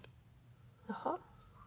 Det- jag har, jag Ja, alltså deras, deras, stat, deras statskassa är ju avsatt för att eh, eh, för, för att de eh, det är ju därför de har såna jäkla skatter. Alltså de, de, de, de, de skulle kunna eh, sluta att ta skatt av sina medborgare fullständigt om de ville för de har ju så fruktansvärt mycket pengar. Fortfarande? Jag var uppfattningen att det var... Att det... Ja, ja, men då, herregud, det, det, det bara strömmar in oljepengar i statskassan. De, de, de, anledningen till att de inte gick med i EU det var ju att de, de har ju inga skulder. Mm. De, de, de, de har ju pengar på banken i mängder och de vill inte dela med sig. Mm. Så, Nej. så, så de, eh, de, de, de säljer ju sin energi och utnyttjar hela Europa till, till att hova in pengar och det kommer de ju hålla på med till oljan är slut. Och sen är ju tanken att eh, framtidens norska befolkning ska, ska leva på de pengarna som, som de skapar ihop nu. Och, och eh, eh, så det, där, där är ju faktiskt det tusenåriga riket, det, det håller ju på att skapas där. Men sen, sen tror jag ju att de biter sig i tummen och så in i bomben. För att de lägger pengar på hög. Och när, när eh, det här med att petroleum inte finns längre, när vi måste växla över till ett annat system. Deras kapital på banken kommer vara helt värdelöst. Ja. Så långt har de inte tänkt. Mm. Vå- Våra låtsaspengar. Ja, för att den, den dagen så är inte pengar på banken värt någonting längre. Det är ju bara något vi har kommit på. Det Ja. ju... det, det är ett sätt att köpa tjänster i dagsläget. Men det kommer det inte vara den dagen. Men, men jag hoppas ju att de är smarta nog att köpa guld eller något istället som behåller sitt värde. För att eh, ha, ha det i rena pengar är fullständigt vansinne. Mm. Så det, de får nog bygga upp ett Fort Knox där någonstans och hoppas stor- på att inte guld också blir värdelöst. Ja, jo men går man tillbaka till ett eh, sånt samhälle där, där eh, byteshandel och så vidare är, eh, Mm. är det klart då är det guld. Det var ju det man hade, det har ju funnits, Det har ju varit ett betalmedel i alla tider. ja, Men eh, där det finns. Då får man exploatera ett annat land, det är det de har Ja. gjort. Så det, då är man ju tillbaka på ruta ett för då åker man med sina båtar över, över haven och så tar man guldet för ett land som, som man tycker att det passar. Så, ja, ja, vi får väl se för det. Eh, det kommer varken du eller jag få uppleva men man kan ju ändå spåna lite i idéer kring det hur, hur, det, hur de här länderna som sparar pengar för att det, det ska eh, finnas om flera hundra år i framtiden. Jag, jag har ju ett jättebra exempel på det här.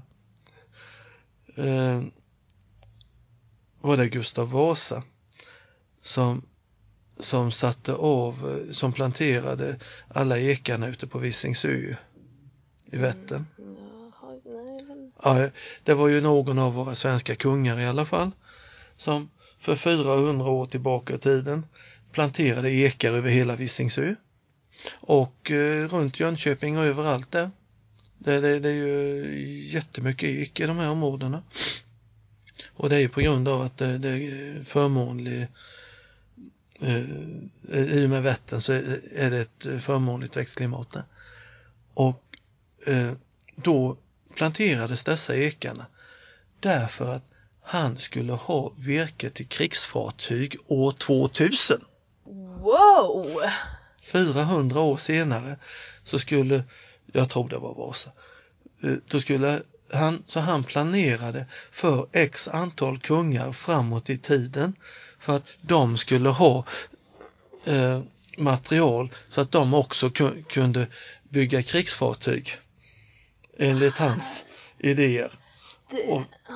Och eh, skogvaktaren, jag tror det var år 2000, skogvaktaren på Visingsö skrev ett brev till eh, eh, svenska armén.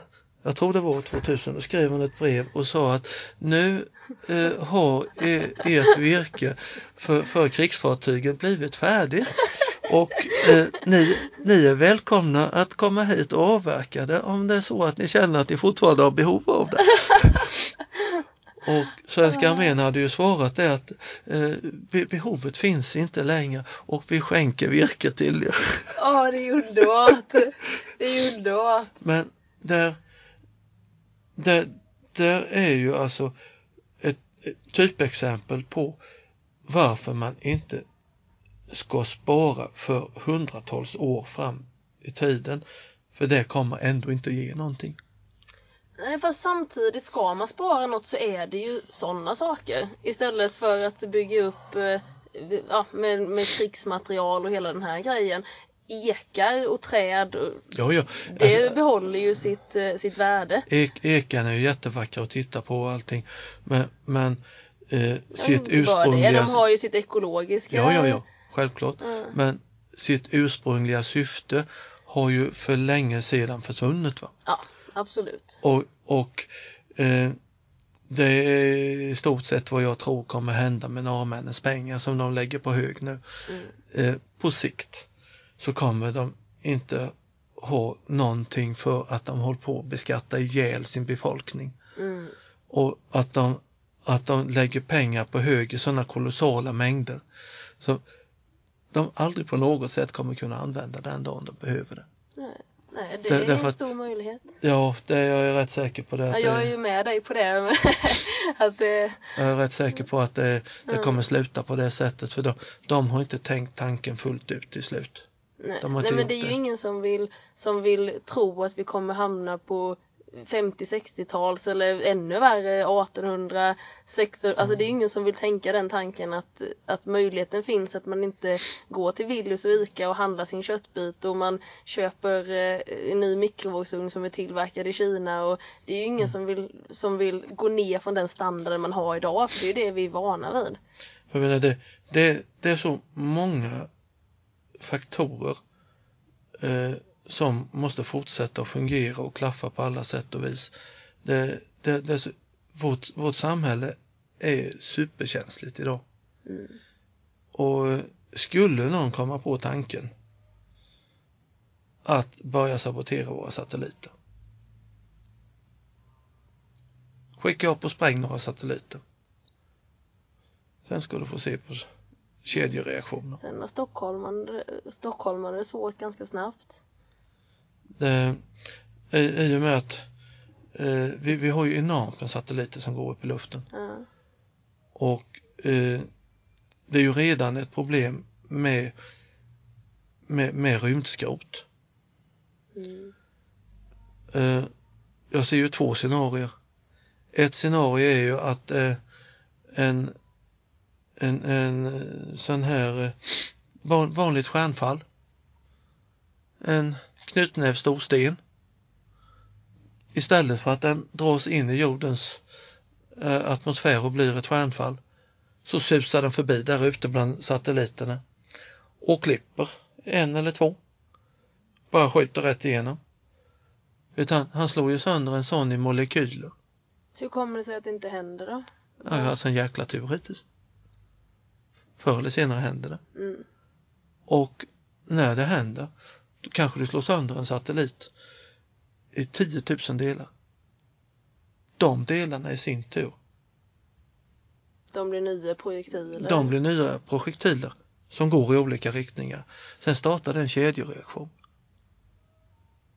Och bara säg goodbye till det telefonsystemet vi änd- Mm. använder idag. Bara glöm det. Glöm Google Map. Glöm rubbet. Ta, ta din mobiltelefon och stampa på den för du behöver den inte mer för den kommer aldrig fungera mer. Det, sen, sen, sen är vi, ja vi, vi är tillbaka på ma, eh, markbunden kommunikation. Mm. Och- Men då, oh, förlåt, Ja, vad skulle du säga? Så, så att eh, det systemet vi har byggt upp är så oerhört känsligt. Och Mm.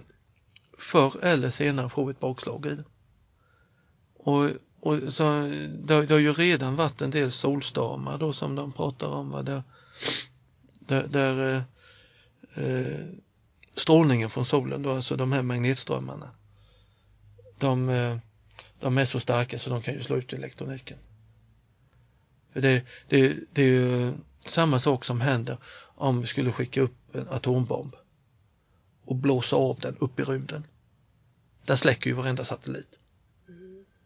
Det, det, det blir ju en sån magnetvåg så elektroniken bränner ju upp i sina beståndsdelar. Va? Det, det, det brinner ju upp där inne. Det, det blir magnetfält som slår sönder all elektroniken. Mm.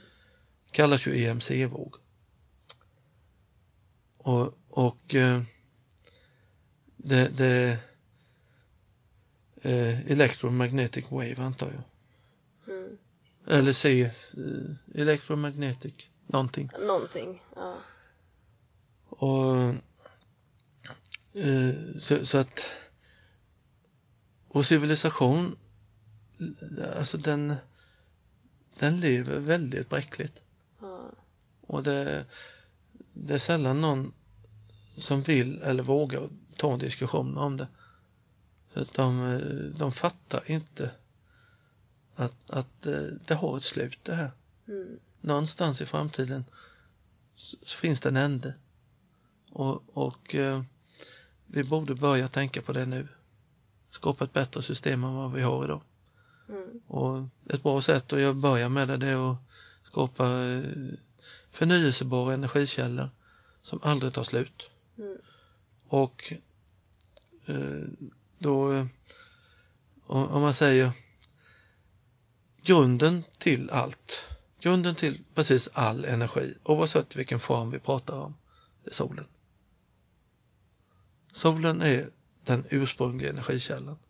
Sen, sen har ju den då förfinats på olika sätt. Solen har ju då skapat vindar som gör att det har vågor på havet, att vi kan till exempel utnyttja vågkraft, att vi, att vi kan utnyttja vindkraft, att, att eh, so, solen har värmt upp vatten som har gått upp i ett moln som har regnat ner på eh, land någonstans i världen och där har det skapat en flod. Och den floden kan vi sätta ett vattenkraftverk i. Mm. Men hur man än ser på det så är det hela tiden solen som är energikällan. Något annat, eh, när, man pratar om andra energikällor än solen så ursprunget är alltid solen. Ja, det, är, det, har, ja, det, har, det har jag inte tänkt på det heller. Absolut. Och eh, så det, det var jag ställde ju en fråga en gång till min eh, oerhört smarta vän Sune. Så frågade jag Sune så här, ja du, eh, har du, han, han räknar ju, han, han är ju matematisk geni. Det liksom, finns ju ingenting som inte han kan räkna fram. Mm. Och eh, eh, så frågade Sune, du, eh, Ehm, har, har du räknat på hur mycket jorden ökar i vikt för varje år? Då, ja, då funderade den där gubben. Och, eh, Sune är 84 år nu.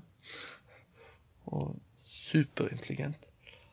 Eh, I alla fall så sa han, ja, ja det är ju meteoriten och det här då tyckte han ju, men sen, sen har vi ju ett frånfall av syre då varje år också från jordklotet. Så det kanske väger upp varandra. Ja, men, men eh, finns det inget annat då Sune? Det eh, försökte jag med. Det, det, det finns väl något mer? Men, eh, det, det måste ju finnas en anledning till att om du, om du vill hitta benen efter en dinosaur så måste du gräva 16 meter ner i marken. Så på den tiden när dinosaurierna levde så var, fanns ju inte de där 16 meterna med, med jord som ligger över dem idag. Hur, hur har det kommit till tror du? Och, eh, så att, eh, jag fick ju sätta honom på spåren lite till där då när han inte hängde med. Då sa jag, men vi, vi är ju överens om att energi är ju oförstörbar. Du kan aldrig förstöra energi. Det bara övergår i andra former hela tiden. Och eh, solstrålarna som strålar på vår jordklot varje dag är ju en energi som tillförs jordklotet. Och eh, tack vare att det mesta av solstrålarna träffar vatten och vatten fungerar som en spegel i det läget så att det bara tar ju en 90 graders sväng och så rakt ut igen. Så det, det går ju ut i rymden igen. Och, eh, men det som träffar land, det stannar ju kvar. Och eh, eh, eh så jag sa det till henne, men har, har du aldrig funderat på fotosyntesen? Det, Och det hade han ju inte. Eh, de menar ju på att ja, men det, trä, träden de, ja, de, de växer, de förmultnar och blir näring till nästa träd. Jo, jo, jo visst det blir de. Men eh, det, då skulle det ju vara ett perpetuum mobile om, om bara träden växer och förnyar sig hela tiden och, och det, det, bara blir sam, samma mängd träd hela tiden. Det, det, liksom, så funkar ju inte för att natur, eh, energi det övergår i andra former och det, det, det, det, blir, ju, det blir ju alltid ett minus. va.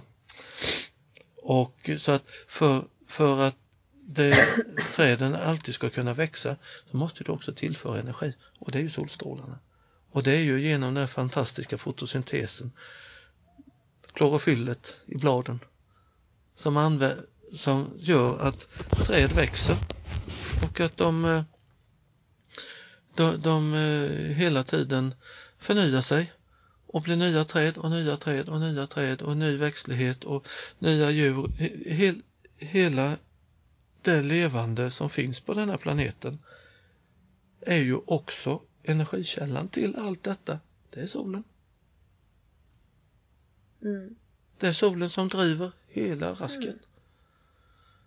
Och eh, det, det finns bara några stycken livsformer som inte använder solen som energikälla och de, det är de här livsformerna som lever eh, mer än en mil ner i djuphavsgravarna som de har hittat. De lever på jordens, de, de lever ju i de här lavakratrarna eh, och simmar in och ut i det här kokheta vattnet där. De får den energin de får, då, de, får, de får energin från jordens inre. Men det är de enda livsformerna idag som inte använder solen på något sätt. För vi alla använder solen. Solen är vår energikälla och sen får, får man alltså tänka efter hur, hur man använder den på olika sätt. Och, och eh, så, det, så fort man har allt detta klart för sig så går, eh, blir ju allting mycket lättare och då får man ju tänka, börja tänka i de banorna. Men så det här med att jorden får mer massa, jag, jag, det här måste du förklara. Ja. det, det, här är en teori antar jag från din sida? Ja. Eller, fast jo, som, känns, ganska... som känns jävligt rimlig måste jag, när du den... berättar den. Men det, vi får ändå, det är fortfarande ja. din teori men den låter ju extremt rimlig. Ja, för, nej, nej men alltså eh, solstrålarna blir eh, någon form av växtlighet genom fotosyntesen. Den här växtligheten har en livscykel. Den dör, den läggs i marken, det kommer en ny växtlighet och växer på samma ställe, givetvis och drar upp eh, den energin som den har lämnat efter sig i marken, men den behöver också ytterligare energi. Och det här pågår gång efter gång efter gång. Det är ju därför vi har de här eh, eh, alla de här öppna kolgruvorna och allt det, det, det är ju tropiska skogar som har växt så det bara knakar om det. Va? Där ingenting har hunnit att förruttna innan det har växt nya träd uppe på. Mm. Du, du har ju de här kol, öppna kolgruvorna nere i Tyskland och det här. Det, det, har ju varit enorma skogar från början som har växt, växt, växt, växt och det, bara lägger, det läggs det ena på det andra. Och, och så håller det på i tusentals år. Och, och, och sen alltså på grund av eh, eh, istider och, eh, och, och enorma tryck på grund av att det, det liksom hela tiden staplas nytt uppe på så, så förstenas ju detta och blir ju den stenkolen så, som, eh, som vi håller på att gräva upp nu och, och använder. För det är ju också ett fossilt bränsle, kol. Mm. Och det är ju, det är ju också en, ett satt datum när det kommer ta slut. Det finns inte för alltid. Nej.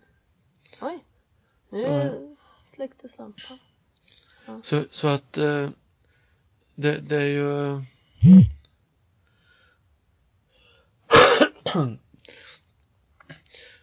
eh, man, man, man måste förstå energi och förstå energi rör sig och, och hur, hur man kan använda det på olika sätt. När, när, när man har den där övergripande kunskapen om hur, hur det funkar, då, eh,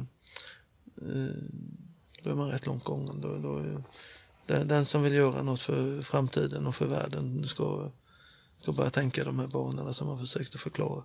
Mm. Men det, det är ju sånt, såna, som den, det du säger med solen. Det är ju en sån grej som man, eller jag aldrig har hört, jag har inte tänkt på den. Mm. Och det krävs ju ganska mycket för att man ska komma på allt det här själv. Det, det ligger ju en del filosofiska tankar bakom. Ja. Och, och det krävs ju ganska mycket för att komma in i de banorna. Och man måste ju också, som, som vi redan pratade om, att komma in i, i det här tänket att det är inte för alltid de här fossila bränslena. Så det är Och det, jättespännande. det är ju så en teori som jag är helt säker på att jag har rätt i. Och som eh, eh, jag är förvånad över att ing, ingen eh, fysiker har räknat ut det fortfarande efter så många år. För att alla vet hur Siljan har skapats. Siljan är en meteorit som har gått rätt ner i Siljan och slagit sönder och samman allt i sin väg och gick rakt igenom jordskapan antagligen för att de, de har ju borrat nu för att försöka hitta metall men de hittar ju inget. Så att eh, eh, alla vet hur Siljan har skapats. Men ingen har räknat ut hur Vättern har skapats. Mm. Ja, Det- det vet jag. Det. Det, är- ju rätt märkligt. För, för att eh, Eh, det, det, det tycker jag ju är så jäkla självklart. Va? Att, eh, men men det, det verkar inte som att någon, någon har lagt någon möda på att tänka ut hur det gick till. Och eh, eh, vad som har hänt det är en meteorit utav Guds nåde. Han var stor som Satan. Och den, eh, den kom eh, någonstans uppåt Motala. Där gick han in i atmosfären. Och eh, ovanpå marken på den tiden så låg det antagligen ett antal kilometer med eh, is. Det, det var en istid när detta hände.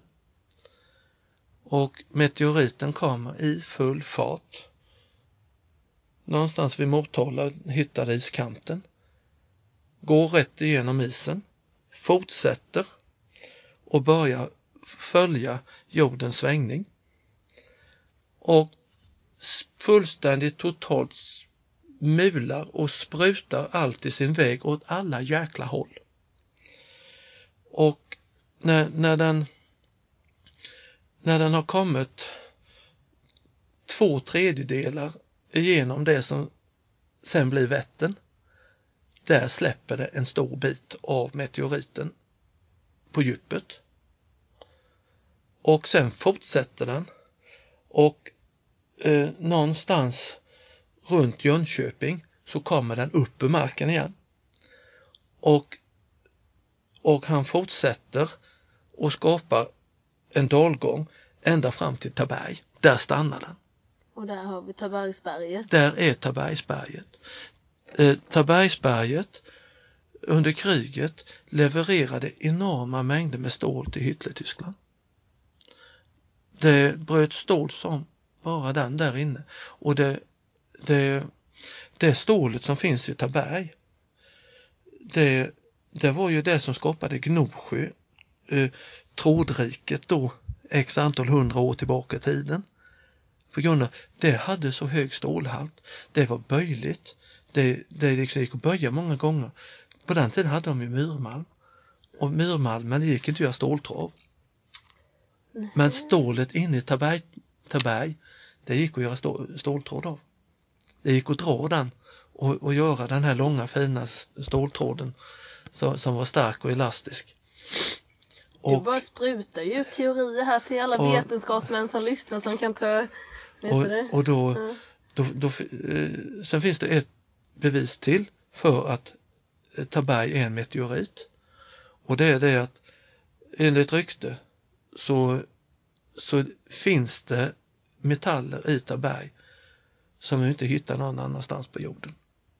De finns bara där. De har hittat metaller som bara finns i Tabergtoppen och ingen annanstans. Det säger ju någonting om att den har kommit från yttre rymden och gått in. Mm. Och nu, nu har de ju gjort geologiska borrningar. De har ju borrat runt Grännatrakten. Och det är ju ett jäkla liv på bönder och alla runt omkring där. För att det, det, det är ju ett mineralföretag som vill göra en tunnel och börja bryta eh, eh, eh, malm under Vättern. Jaså? Ja, det, det, det, det, är ju det är folkuppror om detta. Ja, Jag har inte varit i Sverige Nej. på... Nej men det, eh, de, markägarna runt omkring är ju vansinniga. Men det, det är ju därför min teori är att en del av meteoriten fastnade halvvägs. Och så Tabergtoppen är bara en del av den totala meteoriten. Och det, det kan du också se om du tittar på Vättern, för den är ju väldigt mycket bredare om man säger runt Visingsö. Mm. Sen minskar den. Och det, det som är, om, om man då tittar på naturen, så ser du att ovanför Motala och det här, där är slättland. Sen, sen när man kommer där, där eh, eh, Vättern börjar, då, då, är, då är det, börjar det med en skärgård. Och sen när du kommer en bit neråt, då ser du att det bara vräkt upp, alltså det har ju gjort en plogfåra och tryckt upp åt sidorna. Och för att det inte fullständigt skulle pulveriserats och bara försvunnit och åkt 10-20 mil bort. Så det låg is uppe på som höll emot. Det låg kilometer med is uppe på. Det höll emot så att det skapade ju, det tryckte ju upp isen och flyttade på jordmassan åt sidorna och skapade det här bergformationen som man har i en spikrak linje 11 mil och som slutar med, med ett stort jäkla berg fullt av järn. Och sen, sen när du tar och åker direkt efter Taberg, då är det slättland igen. Och det, det är ju några höjder där, där man kan åka upp och titta. Och då, då, då ser man ju det här att det är helt slätt. Och sen kommer Taberg och sen är det bara två vallar. En på varje sida. Ja, det är så från andra hållet, från Tabergstoppen, så är det slätt. Det är slätt. Ja. Där Taberg slutar, Ja. där slutar vallarna. Hmm. Eh, Ja, det låter jätterimligt. Ja, jag, jag är helt säker på att när- när, de sätter igång och börjar forska på detta så kommer, min, kommer de bekräfta min teori att den stämmer. Mm. Men, men att, att, att ingen har satt sig ner och gjort det hittills, det är det jag är förvånad över. Det är därför det är så bra med sådana här podcast, att Ja. man kan nå ut med sådana här, alltså slänga ut den. För det gör ju, det är ju det som jag vill ha med den här. Det ska inte finnas några tak och det ska inte finnas något som man, ja men det här får vi inte säga för vi vet inte exakt. Det är ju så här man kommer fram till någonting. Om man inte diskuterar saker fram och tillbaka, då kommer man inte fram till några slutsatser, inga lösningar, ingenting. Och sen vissa saker konfirmeras, vissa dementeras. Men om man inte pratar om dem, då, då lever vi bara i ovisshet. Mm. För det, för det var ju en annan sån där grej. Eh, kommer jag inte på vad hon heter men hon, hon var ju chef för Tekniska museet i Stockholm. Eh, och hon var ju gift med en astronom. Och Sune och jag, eh, jag, jag hittade ju eh, i, eh, det är ju en lång historia. Ja, ja, vi har tid. Det började ju med att eh, eh, Kristoffer Polhem har ju varit eh, eh, intresserad av hans mekaniska alfabet och det där. Jag måste ju ursäkta mig för att jag hostar ibland. Så i alla fall då då, då så eh, eh, hade jag hittat eh, eh, eh, i en utav Polhems elevers anteckningsböcker. Jag, jag fick ju komma till, dit och, och titta i de här böckerna då och Till leta, Tekniska museet. ja, och, och leta efter originalritningen till eh, Polhemsknuten. Den som blev en revolutionerande teknisk utveckling som sitter i varendaste bil och överallt. Alltså det finns ju, används ju överallt. Och jag, jag, för jag såg en bild av ett fragment och eh, då, då så eh, ringde jag upp henne och frågade om hon eh, om jag fick komma upp och, och, gå igenom boken och titta. Och jag hittade ju det och eh, då var det så att eh, då, då hade han eleven hade gjort själva ritningen men sen hade någon annan bundit in de här lösa bladen och skurit rakt i polhävsknuten. Nej! Jo, så han hade skurit polhävsknuten i två delar och slängt resten. Och, och eh, eh, eleven hette, eh, efternamnet slutade på krona någonting, eh, nej stjärn, stjärnkrona eller något, ja, jag kommer inte ihåg exakt vad det var. Men i alla fall, jag har hållit i hans bok, eller hans anteckningar. Och då hittade jag det och sen gjorde jag ritningar på det här och hade med mig datorn och gjorde en ritning på det där och sen åkte jag hem och så satte jag igång Sune. Så att vi, vi gjorde, för att Polhem hade ju gjort små modeller av sitt mekaniska alfabet. Och det, det hade, eh, hade han i något jädra förråd någonstans uppe i Stockholm och där var ju taket trasigt. Och så att det regnade ner i de här modellerna och de började ju ruttna och försvinna. Och så att jag, jag har ju haft alla resterna som finns av originalmodellen. Jag har haft allt i min hand, allt av det. Och letat och grävt i de här resterna som finns idag. Och det, det fanns inget kvar av eh, eh Polhemsknuten. Men genom den här delen av en ritning så rekonstruerade Sune och jag resten. Och eh, vi byggde en, eh, en, den saknade modellen. Vi gjorde den i aluminium och eloxerade den, gjorde den jättefin och eh, skänkte den till Tekniska museet så den finns där uppe. Med en liten skylt på att tillverkat av Lars-Olof Lundgren och Sune Lindahl. Och eh, i alla fall, hon var ju intresserad av eh, all kunskap jag hade om men är extremt intresserad av historisk teknik och eh, sånt här. Och eh, eh, hon kom ner och hälsade på i Fredriksdal en gång med sin man. Och då visade det sig att hennes man, han är astronom. Och då när vi sitter där så säger jag det till honom att jag eh, du, du som är astronom, har du räknat ut hur, hur våran kontinentalsockel skapades? Vad innebär det? Kontinentalsockeln? Ja. Eh, Tänk att du pratar med ett barn nu. Ja. Om vi säger så här att vårt jordklot har varit helt runt och det har varit täckt av vatten och allt det här. Ett jämnt lager runt hela klotet en gång i tiden. Och sen, sen kommer det en meteorit. Så in i bomben stor. Så han bara blåser rätt in i jordklotet och går nästan ända igenom och är på väg att komma ut på andra sidan. Men han stannar precis innan och trycker ut en bula på andra sidan jorden. Och i samma ögonblick som detta händer, du vet vad som händer när du släpper en sten i vatten? Mm. I stort sett en lika stor vattendroppe som stenen pluppar rakt upp i luften. Där skapades våran måne. Ja. Kontinentalsockeln och månen i en smäll. Hmm. Det skapades samtidigt.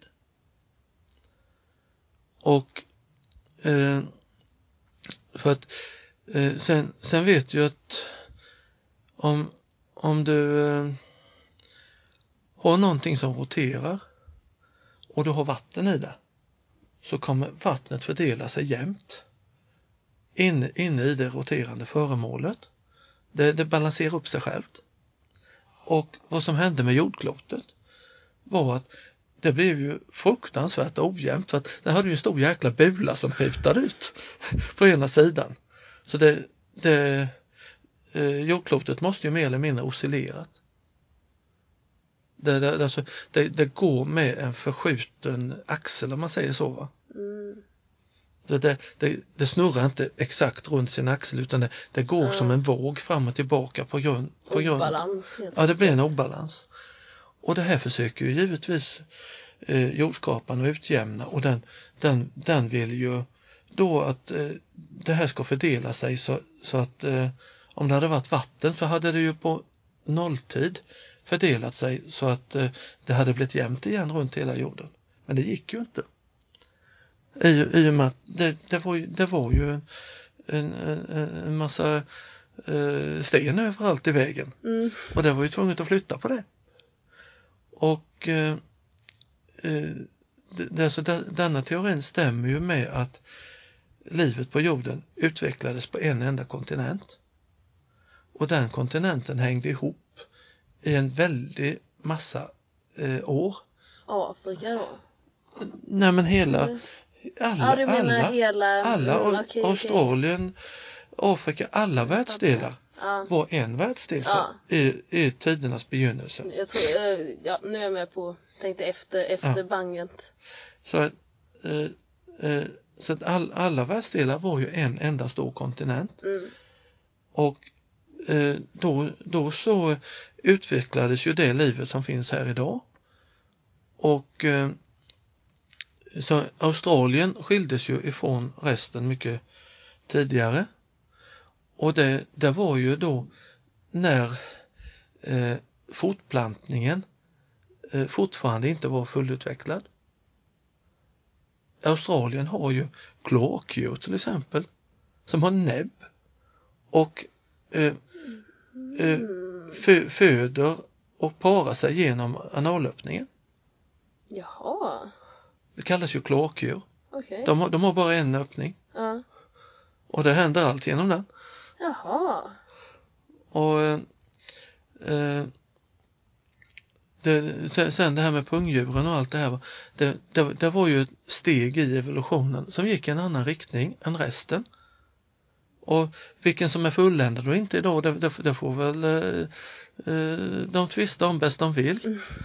Men, men som aboriginerna till exempel, de, de är ju som oss. De, de fortplantar sig som oss. De har den ge- genetiska sammansättningen som oss. Och eh, vi, vi, eh, vi, vi, vi kan eh, ja, det, det, det, det finns ju inga skillnader så sett. Va? Mm. Däremot i djurvärlden mellan Australien och, och resten av världen, det är ju stora skillnader. Och, och eh, eh, så, så att där blev ju en delning tidigt. Men, men det här att kontinenterna delade upp sig och började att jämna ut sig. När det här är färdigt så kommer alla kontinenter ha lagt sig runt jordklotet jämt. Så att eh, hela jordklotet har total balans igen.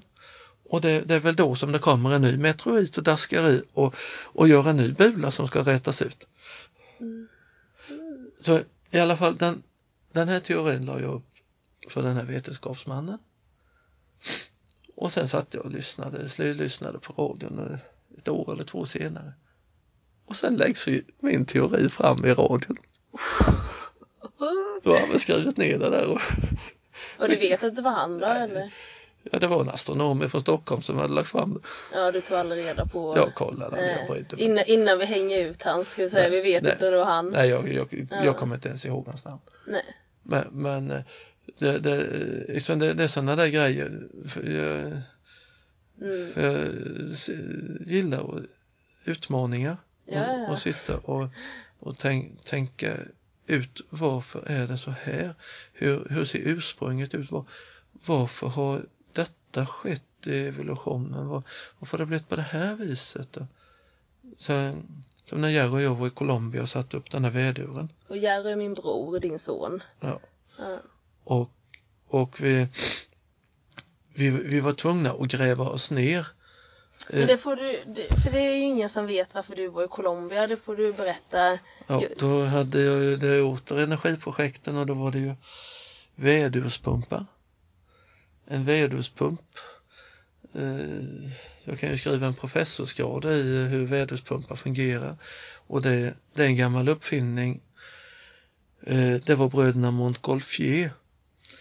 1795 eller något sånt här. Det, de här bröderna och deras pappa de var ju långt, långt före sin tid och eh, pappan måste väl varit den som tjänade pengarna och sen bröderna satte sprätt på dem. Och de byggde ju varmluftsballongen och gjorde sig världsberömda med varmluftsballonger. De var ju de första som flög. Mm. Och, och de byggde även vedhuspumpen. Jäkligt snarlik den som eh, Pump-Johan Johan Olof Lundberg, en Stockholmsingenjör, eh, sen plagierade hundra år senare och tog ett patent 1897 eller något. Och, och eh, eh, han, han arrenderade ju Brusaholms bruk och där började han ju bygga vedurar. Och vedurarna, det är alltså en fullständigt fantastisk vattenpump som av energin i ett vanligt vattenfall, den, den de byggde på den tiden, den, den, kan, eh, eh, den kan pumpa vattnet tio gånger högre än vad det faller. Så på det här viset så satte man in en sån här pump på en gård någonstans och där stod den tick, tick, tick, tick. Och så stod den i 10, 20, 30. Jag vet ju pumpar som har gått i över 50 år. Och, och de slutar aldrig att gå. Och de bara pumpar och pumpar och pumpar och pumpar. Det, det är alltså fullständigt fantastiskt. Ingen energi behövs mer än tillverkningen av pumpen och sen står han och betalar tillbaka i alla år. Det, jag har talat om ett par som köpte en ödegård som hade varit öde i över 30 år. Och när de börjar renovera så kapar de en gammal vattenledning där och helt plötsligt börjar det rinna vatten. Och de blev helt förbluffade och, och började att leta och eh, försöka förstå var hela skiten kommer det här vattnet ifrån. Och efter mycket letande så hittade de en totalt nedväxt väderspump ute i skogen. Och där har den stått i över 30 år och växt ner fullständigt och fortfarande fungerade. Eh, Jag har ju en pump hemma som har gått i över 50 år. ja. Och, så att det där gjorde ju mig intresserad för att energi som man kan tillvarata under så många år och för en så liten investering. Det, jag menar, det är ju framtiden. Det är ju, det är ju så det måste se ut. Och, och eh, i och med att den går att installera i väldigt småskaligt, alltså kan man kan man fylla en vattenslang 40 cm eller 4 cm i diameter. Om man har varit så mycket vatten som man kan fylla den slangen, då har man en fungerande pump resten av livet. Och, och eh, det har ju de flesta. Så att det, det minns, De flesta när det kommer till gårdar och Ja, när, när man äger lite mark eh, så någonstans har man ju ett vattenfall på en meter eller två där man kan sätta det. Och, så att jag utvecklade ju det där under många år och gjorde en egen pump som pumpade 25 gånger fallhöjden istället för 10. Och tog ett patent på det där som höll på att bli hela familjens ruin. ja, jag minns. Då var det jobbigt. Och, och eh, den, den där pumpen den eh, eh, ja vi kämpade ju på med det där och det gav ju inte så mycket. Vi, de allra flesta såldes ju till kristna biståndsorganisationer runt om i världen. Och sen vid ett tillfälle så ringer ju en eh, och då, då har jag gett upp plåtvarianten som gav 25 gånger fallet och så hade jag gjort den gamla traditionella pumpen som bara pumpade 10 gånger. Det hade jag ju gjort i Kina i ett annat energiprojekt med solpaneler. Mm. Och eh, då, då i alla fall så ville ju den här kyrkan att jag skulle följa med och lära befolkningen hur, hur, hur man eh, monterar och, och sätter upp en sån här och man ja, det får man väl säga att eh, den här byn som valdes ut eh, när Jerry och jag gick på morgnarna för det här dammbygget som vi var tvungna att bygga för att få pumpen att fungera då möttes vi av barn som stod ute på det, det, här, alltså det, det här är mitt ute i Amazon, Amazonas. Där finns, inge, finns ingenting på hjul. Eh, Colombias regering har varit där en gång och eh, gjutet som gångar som går som, som ett spindelnät mellan eh, husen i, i byn och, och väckt skola och så här till dem. Men, men det, det finns inget på hjul.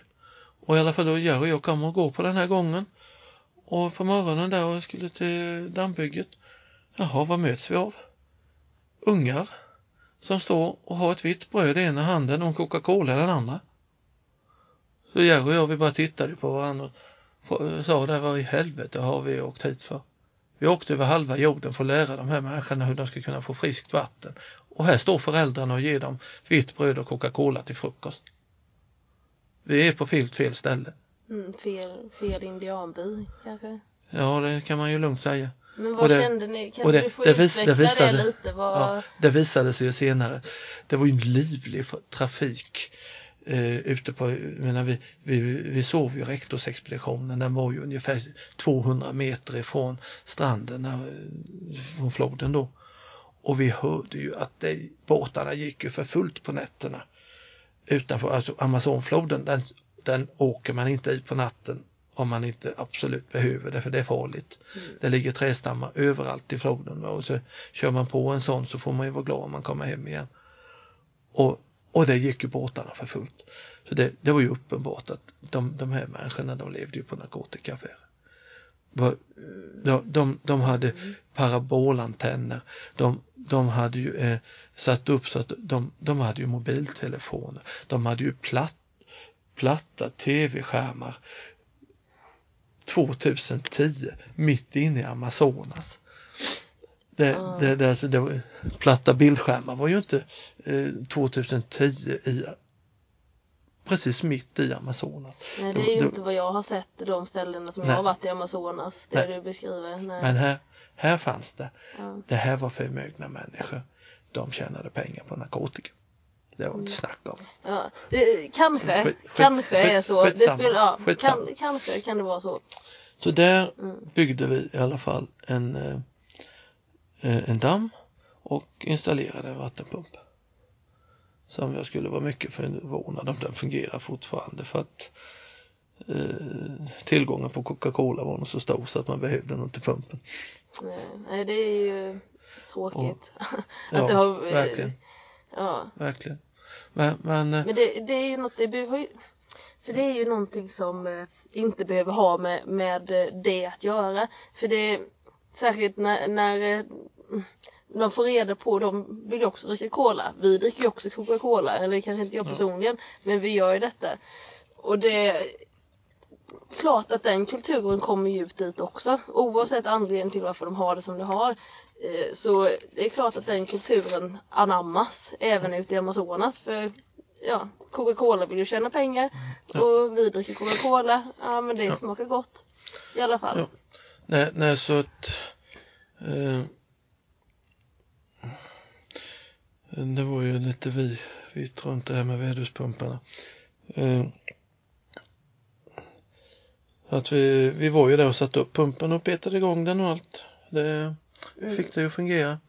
Men eh, sen mer eller mindre hoppas jag ju också att den där dammen har rämnat vid det här laget. Varför? Jo, eh, jag har ju räknat ut i efterhand att vi skulle inte byggt en damm, vi skulle bara gjort en liten fördämning och samlat in vattnet där och eh, gjort alltihop på ett helt annat sätt. För att det vi gjorde var att vi, vi dämde upp ungefär tre meter högt vid dammvallen och skapade en vattenspegel säkert 150 meter in i djungeln. Och grannbyn hade ju malaria. Mm. Och det, eh, det fanns ju kaimaner i området. Kaimaner är ju en form av krokodil. Så eh, eh och, och sen, men, och, eh, anakonda fanns ju överallt. Och, och så att vad, vad vi gjorde där, vi, gav, vi gjorde ju dem en vansinnig björntjänst. Det skulle, eh, jag hoppas verkligen att dammen är riven. Mm. För att dels drog, drog vi ju dit mygg från alla håll och kanter. Dels så, så skapade vi eh, eh, en perfekt damm för en kaiman Mm. och anakondor. Båda är ju, dras ju inte ett skit för att klippa en människa när de bara blir stora nog. Och, och liksom det var ju så pass djupt i den så att de kan ju lätt gömma sig. Så, så att det där var helt fel tänkt. Jag hoppas verkligen att eh, det projektet eh, jämnades med marken. Det var helt fel gjort. Mm.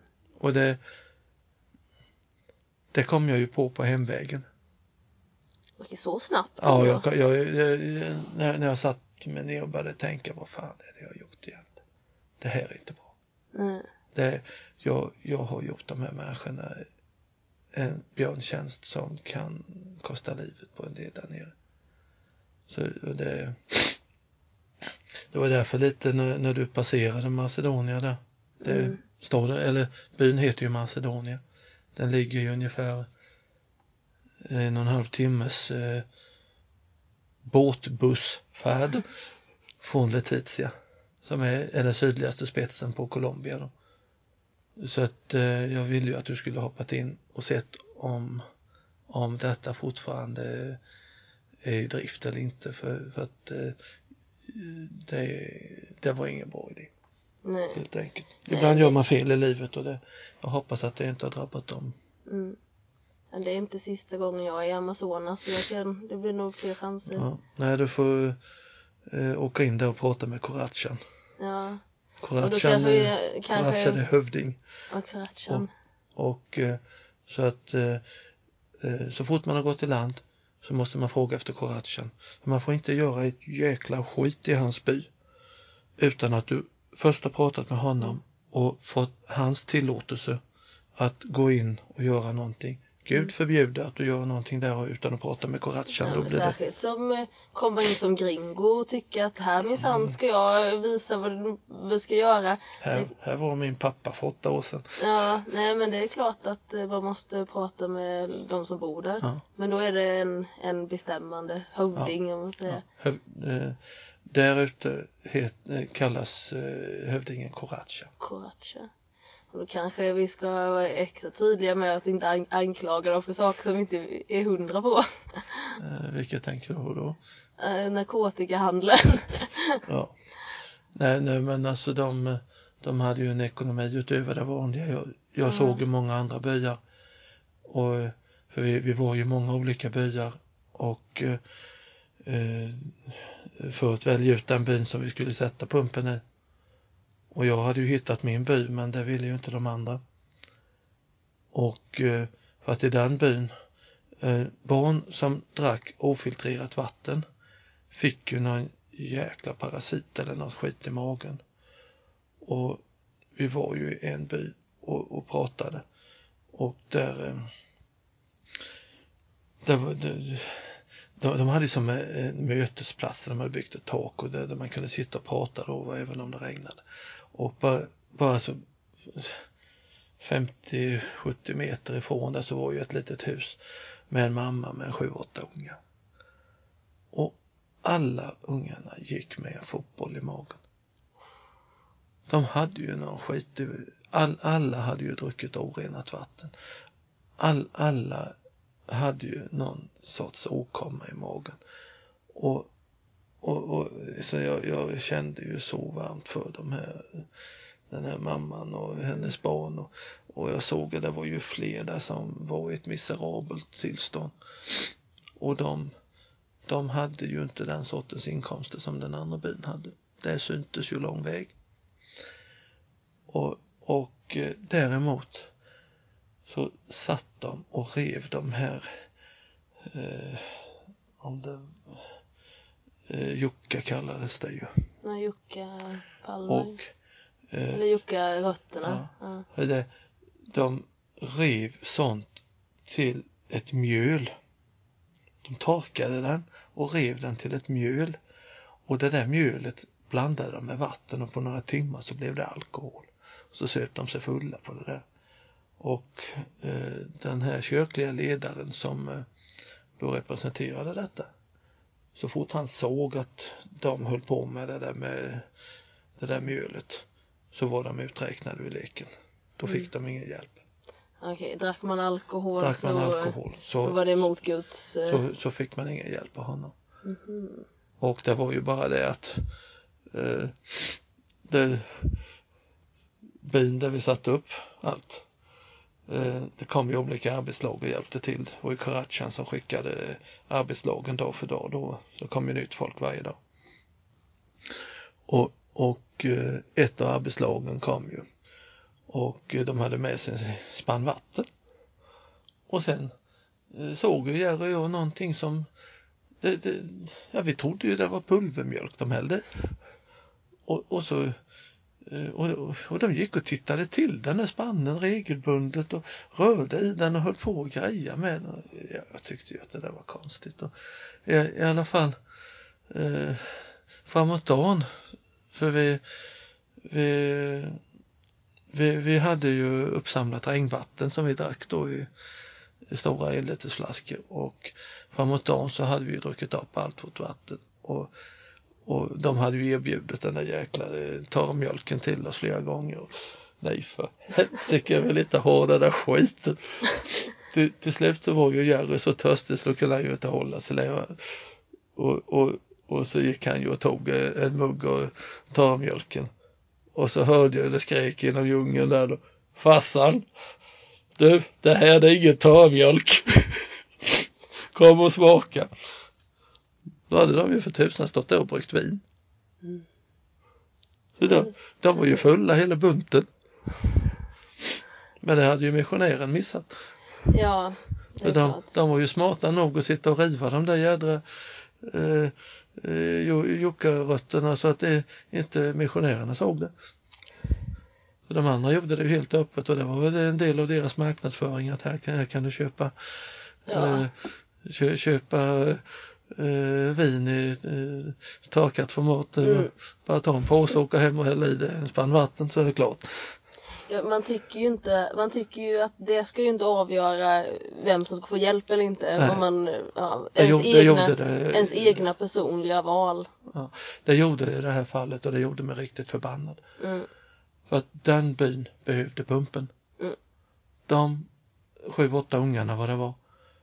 De i allra högsta grad behövde pumpen. För de, de var ju på väg att dö. Så, som de såg ut i ma- magen, jag kan aldrig drömma om att de, de överlevde det där. Mm. Så, så det, där hade man väl på sikt räddat liv. Men det, det, det är ju så alltså det De kommer ju med pengarna i ena handen och bibeln i den andra. Tyvärr är det så med Ja, många organisationer. Ja, ofta är det så. Det är klart att det inte alltid är så, men när det är så så är det, det är ju inte Det blir tragiskt. det borde inte vara drivkraften. Drivkraften borde ju inte vara att eh, de här ska komma till himlen efter livet. Drivkraften ska ju vara att rädda dem de är i livet ifall det nu är Ja. ett, ett problem. Sen så kan man ju inte heller tro att man ska komma och ja, det, det finns ju olika sätt att rädda på. Man ska ju hjälpa till på ett sätt som är integrerat i deras kultur och inte tvinga på sin egna kultur. Ja, för att de, de, de är ju ett naturfolk där ute. Mm. Och de, de har ju levt efter sina värderingar och det här med moder natur och allting och, och liksom lärt sig sitt liv eh, och, och, och leva i ett med naturen och, och jag, jag fick ju ett par favoriter där ute i byn. Det var ju en eh, något yngre än mig och en man något äldre än mig. Och, och de där två, de levde ju i ett med naturen. Mm. Och ja, vi kunde inte prata ett ord med varann, men vi förstod varann i alla fall. Och där jag önskar att jag kunde åka tillbaka och träffa dem igen för det, det var fina människor. Mm. Sen, sen många av dem som var i byn hade blivit förstörda av det västerländska eh, sättet att leva. De hade lärt sig det och det hade gått på tok för fort. Mm. Men när man står mitt ute i Amazonas så ringer telefonsamtal till, till, till släktingar och allt vad som helst på jorden då, Mm. då, då kanske det kanske inte är meningen att det ska gå så fort där. De, de hade nog levt eh, lyckligare i, i det klimatet de var och det, och som det var. Alltså det, och, och det, jag, jag, jag kan ju tänka mig att eh, kommer man en bra bit in i, i, i de här bifloderna så, så har man oförstörda eh, livsformer där, Mm. där. Där de lever efter naturen fortfarande. Ja, absolut. Det, det hittas ju nya sådana här eh, eh, byar. För när, när vi eh, när vi flög, då vad fasen heter det, huvudstaden nu, jag har glömt bort det. Bogotá. Bogotá. När vi, när vi flög från Bogotá ut till Letizia, då, då var det tre timmar med gräsmatta under oss. Mm. Tre timmar. ja, Det tre. fanns inte en mänskligt skapad väg på tre timmars flygtid. Helt sanslöst. Och, och det, det, så då, då flög vi från centrala Amazonas och så ut ur, ur det då. Mm. Och, och det, ja, det var ju, det var ju en erfarenhet. Och, och den, eh, en annan grej med energi där, det pratade vi om för ett tag sedan. Oavsett när vi ställde oss och tittade på floden så flöt det alltid förbi tre stycken sådana här mega, mega träd, alltså stora som hus. Det låg alltid tre i vattnet som man såg hela tiden. Så att när ett försvann till vänster så kom det ett nytt till höger. Hela tiden. Och Amazonfloden, alltså där vi var i alla fall, där, den flöt ju med en 4-5 kilometer i timmen. Det gick undan där ute. Mm. Och, och eh, eh, min tanke var ju att det, det här är ju totalt vansinne. Här, här pratar vi om att skövla våra regnskogar och här, här har regnskogen skövlat sig själv ge- genom att eh, flo, floden gräver ju ut i sandbankar och floden är ju inte konstant, den flyttar sig ju hela tiden. Va? Det är därför du har massa öar som du kan se ute i Amazonfloden. Det är massor med öar här och där Mm. och, och det, det är ju floden som har tagit en ny eh, riktning. Och, och eh, så att den, den avverkar ju skog hela tiden, helt automatiskt. Och eh, så att man, man skulle ju egentligen, eh, det, det jag var inne på det, det är ju att man, man skulle haft snabbgående båtar som sticker ut och kopplar upp eh, de här träden med vajrar och vinschar in dem. Och sen, sen har man ett eh, typ gengasdrivet eh, eh, elverk som, som då driver vinschar och eh, eh, allt, eh, sågverk och allting på land. Och, och så kan man eh, såga timmer av, av träden och, och sälja det här som ekotimmer. Mm. Det, det, alltså det, det här är ju timmer som om det inte fiskas upp kommer att eh, flyta ut i, i Atlanten. Ja, just det. Eventually. Men jag, jag, jag, skulle, jag skulle ju vara mycket förvånad om Brasilien verkligen tillåter det och, Mm. och, och, och flyta ut utan eh, i Brasilien så har de säkert vinschar som vinschar in det eller på Mm. något vis tar hand om det.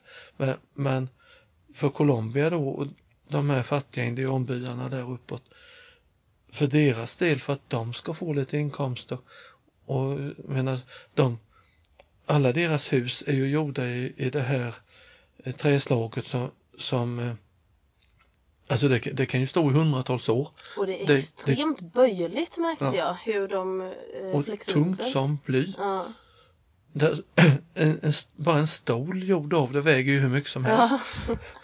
Och- Och, och eh, eh, det, det, det, det går inte att få dö på det träslaget. Mm. Och, det, och där går de ut i djungeln och fäller sådana träd för att kunna bygga sina hus och då de, de sågar ju fram plankorna med motorsåg Mm. och kan ju drömma om alltså vad de får fila de här kedjorna.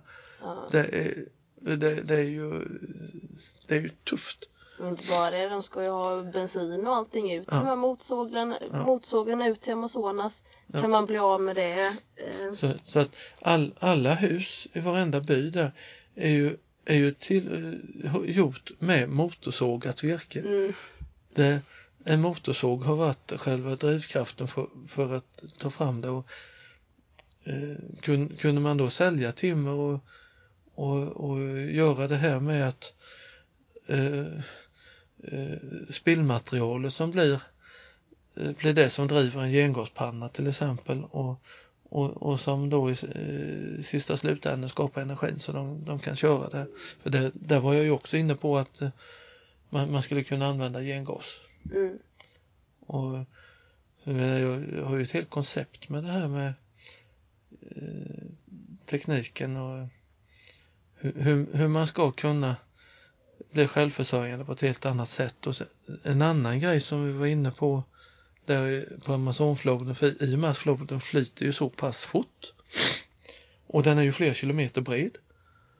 Så eh, då skulle man ju kunna sätta upp på sina Eh, ställen, inte överallt. Nej, men, eh. Ja, Alltså i, i innerkanten i sådana här där floden tar en böj. Mm. Där skulle man kunna sätta upp någonting som liknande de här eh, flodbåtarna som eh, går i Mississippi. Där man har ett stort skavelhjul. Och där eh, skavelhjulet istället driver en generator. Och så har man ankrat båten mitt ute i flodfåran. Mm. Och sen måste man då ha, ha, eh, ha skydd för de här gigantiska träden som kommer eh, farande i, i, i, vattnet också. Och, och det men, men ja, det, det eh, jag, jag ritade på det lite och ja, det skulle ju gå hur lätt som helst. Alltså, ska, alltså, den här floden är ju fantastisk, den ger ju så mycket. Mm. Och det är ju Om- energi som inte används. Som det är 4-5 kilometer i, det är 4-5 kilometer i timmen. Sig. Ja, någonstans där är det. Ja. Så den flyter ju fort och den är ju bred. Och en ständig energikälla som inte försvinner. Du är inte Kommer- beroende av de här dinosaurierna vi snackade om. Nej. Nej, det är ju solenergi. Ja, Sol, ja i grund och botten. Solenergi. För det, det är ju fantastiskt med regnfallen som kommer där. För vi var ju där i tre veckor. Och så man, man lärde sig ju det där till slut att eh, jaha, det började rassla i löven. Man hörde att det började rassla i löven och att det, det, det, man såg att eh, trädkronorna började röra på sig lite mer. Och då kunde man säga att ja, nu, nu är det tre, fyra minuter kvar. Och sen kom det ett skyfall som man inte kunde beskriva. Mm. Det, det, det, det, var ju som någon stod med en jädra hink vatten där uppe och bara hällde rakt ner. Eh, i- Inne i Letizia en gång, eh, för det, i parken i Letizia är ju det där fenomenet med alla de här små papegojorna. Mm.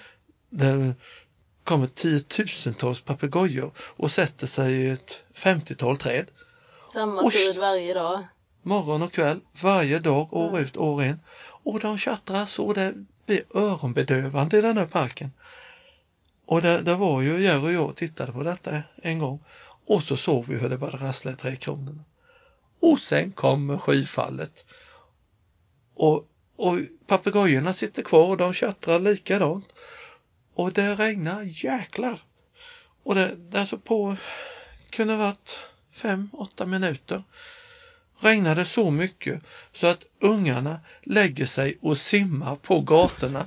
Det, alltså, kant, det är upp till kantstenen, Ja. till trottoarerna med vatten. Ungarna ligger och simmar på gatorna. Det ser helt jävla sanslöst ut. Och, och papegojorna, de, de bryr sig inte om det. De sitter där och tjattrar hela tiden. Och det, när det, vad, vad håller det på? Det har jag också sett det. det 20-30 minuter, sen poff, borta igen. Mm. Alla sticker på samma, det, och gör så, sticker de. Ja, på- eh, Regnet eller papegojorna? Ja, det, de, de satt ju där när, Ja, ja. när den där jätteskuren kom. Alltså när jag Eh, Det, just i, särskilt när jag kom över till sidan i Colombia, för jag var ju mest i Peru, men när vi kom över till Colombia regnade det inte mycket då. Och jag var ju ändå, det är ju regnperioder, men det så om jag förstod det som den riktiga regnperioden, alltså den, ja, den, den börjar ju nu. Eller regnperioden har ju varit en månad eller mer än en månad. Men nu i februari hela så är det, det är då det regnar på riktigt. Som jag Och det- och mass. Och, och det, det är ju det som är så jädra lustigt, alltså hur, hur det kan vara så extremt lokalt. Mm. Men det, ja, jag har ingen Jag har ju- förklaring på det. Ja, men- jag har ju sett det i, i, i Peru. Det, det kommer fort och det kommer mycket och det är över lika snabbt som det kom. Och, och jag tänker, hur- eh, första dagarna, där, vi hade ju med oss paraply. Som svenskar. Ja, så, då, då jäkla nötter alltså. Och, och, och, så vi hade ju med oss paraply och, vet, och hade paraply när, när det regnade så allra värst. Och, och, och, och, och infödingen, de, de bara stod och tittade på det. Är de dumma i huvudet än? Ja, vad fan håller de på med? Och, och, och det, det dröjde ju inte länge sedan hade de ju snott det där paraplyet fram. Ja. Och, och i alla fall, eh, men sen lärde man sig ju det att okej, då regnar det. Jag kommer vara dyngsur.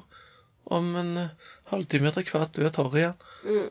Det, det, så, eh, men det, det var ju dagens dusch. Ja. Det håller svetten borta för det Ja.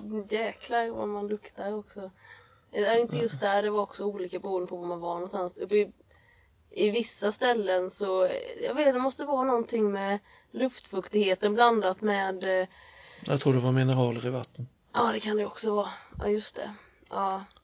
För jag räckte med att man eh, åkte en halvtimme därifrån. Då kunde jag ju gå en hel dag, luktade ingenting. Men just i Tarapoto som är en stad i djungeln i Peru eh, duschade för en halvtimme efter stank svett. Men sen när man var utanför staden, inga problem. Så det kanske är som Men du säger. drack deras vatten. Ja, ja, det gjorde jag. Att- Filtrerat, men ja. Eh, Jer- Jerry och jag, eh, vi, vi hade ju en cistern där de samlade upp regnvatten. Mm. Och vi tog ju vårt vatten därifrån. Så, så att eh, eh, det, det gjorde ju att vi, vi fick ju destillerat vatten Mm.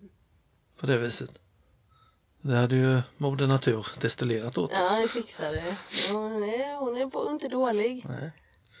Så, eh, nej, så det eh, i de tropiska ställena där, alltså det finns ju massor att göra på energisidan. Ja. För, men som, som det var löst nu, eh, eh, jag är på den colombianska sidan i alla fall då med alla eh, eh, byarna, där, så det, där hade de ju en eh, dieseltank u- ut med i floden någonstans och det kom ju en båt en gång ibland och fyllde upp den här tanken. Mm. Och sen, eh, sen, sen så eh, då strax för, ja, mellan fem och sex så såg man ju en eh, eh, kille som kom där med ett par eh, 25 liters dunkar och eh, eh, så eh, eh, slangade de ur diesel ur den där stora tanken till de där två dunkarna och sen bars dunkarna. Ja. Återigen, det fanns inget på hjul i hela byn. Nej. Inte ens en säckkärra, inte en skottkärra. Nej, det är allt. Och- Allt skojs med handkraft. Så att då bars de där dunkarna upp till ett elverk som staten hade varit där och satt in en gång i tiden.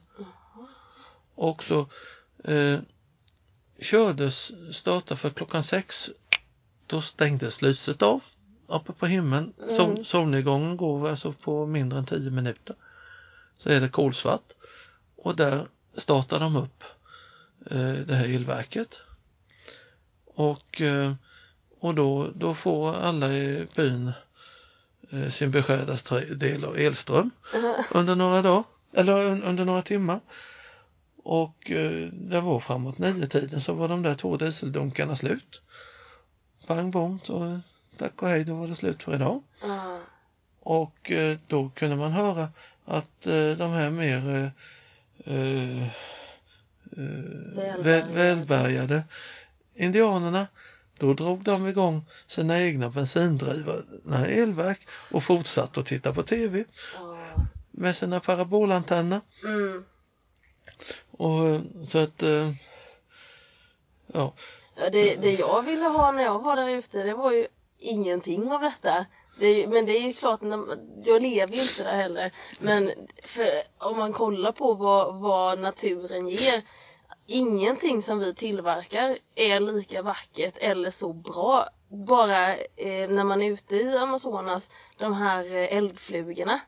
Det ljuset som de ger. Jag har aldrig, jag har sett eh, någon eld, jag har sett eldflugor innan men det är ljuset som de här jävla eld, eldflugorna ger. Det, det, vi kan inte skapa något sånt. Det Nej. finns inte. nej, det är ett intensivt ljus. Det är det, och det är så vackert. Det, du har det vackraste, du har det farligaste. Du har, allting är rått. Ja, alltså när man är i en djungel, då, då förstår man den som skapade Avatar-filmen. Ja, helt, Det, helt klart. det, det, alltså det, det är så nära Avatar-filmen som det kan komma.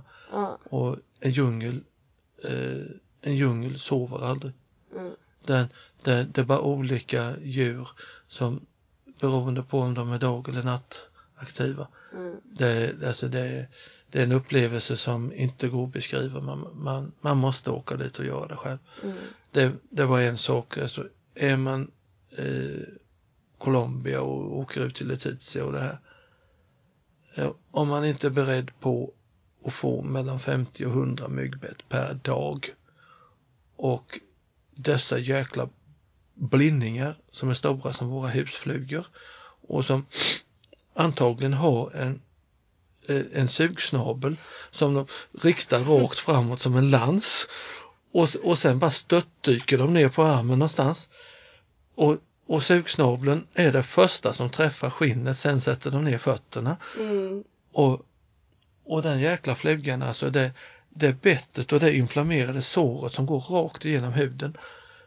Det, man måste ju ha med azolsprit och, och alltså badda de här såren varje kväll.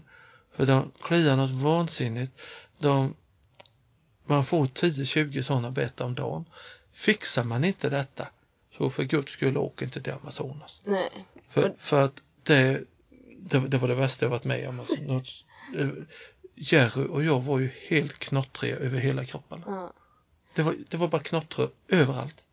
Vi, vi var så bitna så det fanns inte. mm, Och, men jag ansåg att det var värt det och jag skulle göra om det. För det, det var, naturupplevelsen var värd alla betten. Och jag, jag blev inte alls lika, alltså de, när, vi kom, när jag kom till Colombia, det var något med myggen där, de kliades mycket mer än de i Peru. I Peru så, jag fick ju bett hela tiden men det som de sa till mig, de som har bott där länge och de som bor där, sa ju alltså det här med myggmedel, det, det är bara skitsnack, det går inte särskilt om du ska vara där en längre tid. Det, det man gör är att ha lång, lång tröja, långa byxor, strumpor. tro inte att du kan komma med, med dina sandaler. Dina fötter kommer vara helt sönder, sönderbitna. Mm. Men eh, de sa det att myggmedel, alltså glöm det. Det, det är inte eh, det är inte värt det. Men en annan sak just ifall folk blir sugna på att åka till Amazonas. Eh, något som en, jag skulle åka med de här eh, eh, vad heter, fraktbåtarna längs med Amazonas. Eh, och då var det en som berättade för mig att för de går ju ganska långsamt längs med Amazonas. Och då var det en som berättade för mig att eh, för du kan ju välja de snabbåtarna eller de långsamma båtarna. Så det fanns eh, tre olika anledningar till varför man ska ta de långsamma. Ett, de är mycket billigare.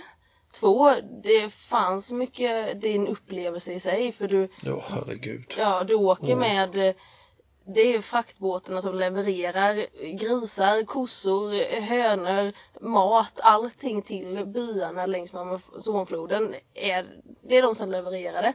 Tredje alternativet, eller tredje anledningen är att eh, de, de här snabba båtarna, de hjälper inte lokalborna.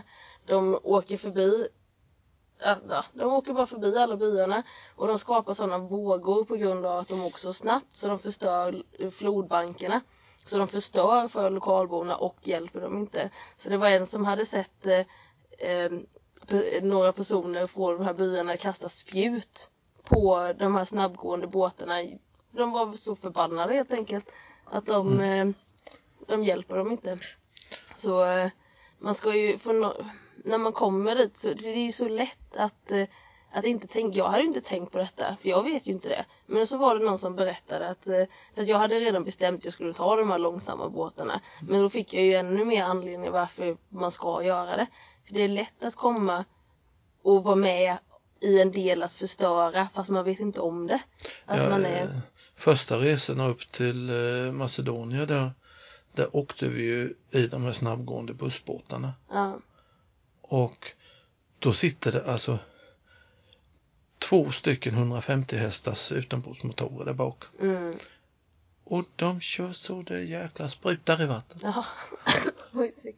Det, och och eh, eh, det, det, förr eller senare så går de ju på en stock som flyter för lågt va? mm. Så de inte ser Det den. är ju fjärde anledningen. Och, och eh, jag pratade med en som har varit med om det. De gick på en stock och slog upp ett stort hål i botten. Fan. Och- Och han, eh, så att han hade ju satt ner fötterna och hållit tillbaka den här eh, eh, glas, glasfiberdelen som hade fläkts upp ja. och, och det sprutade ju vatten. Så att de körde fullt ös på motorerna. Han sparkade ner eh, eh, båtskrovet som hade vikt upp och, och de, de andra öste för fullt. Och sen körde de som jäkla galningar då in för, för att rädda sig. Ja. För han, menar, hamna mitt ute i floden. ja. Gud förbjude. Mm. Det, det, alltså, det, det finns saker i den där floden som man inte vill möta simmande. Nej, man vill nog... Det finns delfiner också. De är ju lite Ros- mysigare. Rosa delfiner, ja. Ja. ja. Men eh, eh, jag köpte ju också pirayakäftar. Ja, fy fan. Eh, så stora så att eh, eh, det skulle inte bli mycket kvar av när man var där innan längre stund. Nej. Helsike. Som sagt, det vackraste och det farligaste hittar du Ja, i Amazonas. ja och, men, och, och sen de här eh, gigantiskt stora fiskarna. Så, Ja. så jättefiskar där. Mm. Så nej, det, det är inget ställe att bada. Nej, nej, det kan vi... Ja, absolut. Ska vi återgå till energin? Eh, Ja, alltså... En- var vi? en- Väderspumpar var det någonstans som... Eh, Ja, jag tänkte på en annan grej med. Alltså när man, det här som vi pratade om från, från början om eh, när, när vi ramlade iväg in på jordens undergång. Och eh, det här med, då kommer vi nästan tillbaka till släktgården som vi pratade med i början. Just den här med kunskapen, hur den försvinner. Jag vet att du berättade för mig för något år sedan om eh, hur man tillverkade en yxa förr i tiden. ja, Och hur vilka grejer. Ja, alltså, ja, Det- du, du berättade. Det, Det- jag det var är spännande. På, förr i tiden så eh, varje år så, så gick ju då bonden ut i skogen och så skalade han ett träd på en sida. Han, han gjorde ett snitt och skar ut en barkbit. Mm, Och eh, det här var för att eh, sen försöker ju trädet att läka sig självt. Och, och då växer det ju, den, den här delen där han har för, trädet har förlorat barken, det kommer ju inte tillbaka, när, det växer ju inte mer. Men, Mm. men då, eh, det kallas ju att det väller över. Det, det växer ju trä från sidan och, och då helt plötsligt så börjar det ju växa runt. Så det växer ju runt sin egen axel till slut. va mm, Och då blir det ju en eh, så lång bit som, som eh, han då har skalat av. Där kommer det ju växa jämnt och det växer ju i cirkel där. Och det, när, när det har hållit på att växa ett, ett antal år då, då, då är det ju en superstark träbit som växer just därvid. mm. Och den kommer han tillbaka då x antal år senare och sågar den och det blir ett yxskaft. eller ett skaft till en potatishacka eller något annat. Något som behöver vara extra starkt. Nå någonting på gården som behöver vara superstarkt. Och, och som sen alltså, pin pinnarna i en stege, jaha vad gjorde man det av? Jo, det gick man ju och hämtade grenar från granar som man hade avverkat. En, en, sån, en, gren, en, Ja. en, en gran på 100 år som har en gren som har växt i 100 år och inte är grövre än att man kan greppa om den med handen. Utan den har ju årsringar som inte går att räkna. nej, det är klart, den måste Den vara jättestark. Satans stark, alltså det, det är ju det starkaste du kan hitta och det är det jag sa om flisning här. Ja. Det, flis från grenar är ju värt mycket, mycket mer för det är ett enormt energivärde i dem. Ah, Okej, nu hänger jag med på det. Så, Just så att det. eh, det, det, men jag menar det, det talar de ju tyst om att eh, riset från skogen har mycket, mycket högre energivärde än stammarna på träden. Stammarna är ju ingenting jämfört med riset. Men det är nog också, jag, jag är ju lite cynisk när det kommer till det här för jag, jag tänker ju att de som jobbar med det idag, de har nog, har de verkligen koll på det själva? Nej. Det är det som, alltså till och med i Finns det ledet har ju den informationen gått förlorad. Ja, ja. Så det, hur, hur ska, hur kommer, hur ska vi få den informationen att, att leva vidare? Anledningen till att jag vet det här fiskastet är för att du har berättat det för mig. Anledningen till att du vet det är för att din farfar har berättat det för dig. Det, det dör ju ut på så snabbt. Farfar var det inte för farfar dog för tidigt men Okej. eh, farsan. Ja, din farsa. Så nu i tre led eller två led här efteråt så har den förts vidare. Men annars så det är ju ingen idag som behöver kunna detta. Det är ju. Men sen har jag ju läst på också. För Ja, det så, jag, jag, jag, är har ju varit en- intresserad. Och, Men du och, sen, är ju du. Det är ju inte de flesta människor. och sen, sen som en, annan sak. Alltså, eh, förr i tiden då när man skulle göra ett fönster eller en dörr. Mm. Då skulle det göras av något som kallas kärnfuru. Kärnfuru. Om du ti- tittar på en stock av en tall så tittar du, står du och tittar i änden på stocken. Mm. Då ser du en röd ring i centrum. Eh, Det är det som man kallar kärnfuru. Mm. Och det är kära. Ja. Det är, det är alltså kära. När, när, när man köper tallkära då, då har de alltså vräkt upp en stubbe och eh, hivat den i en ugn och, och, och, och, och värmt så att käran helt enkelt har smält och runnit av.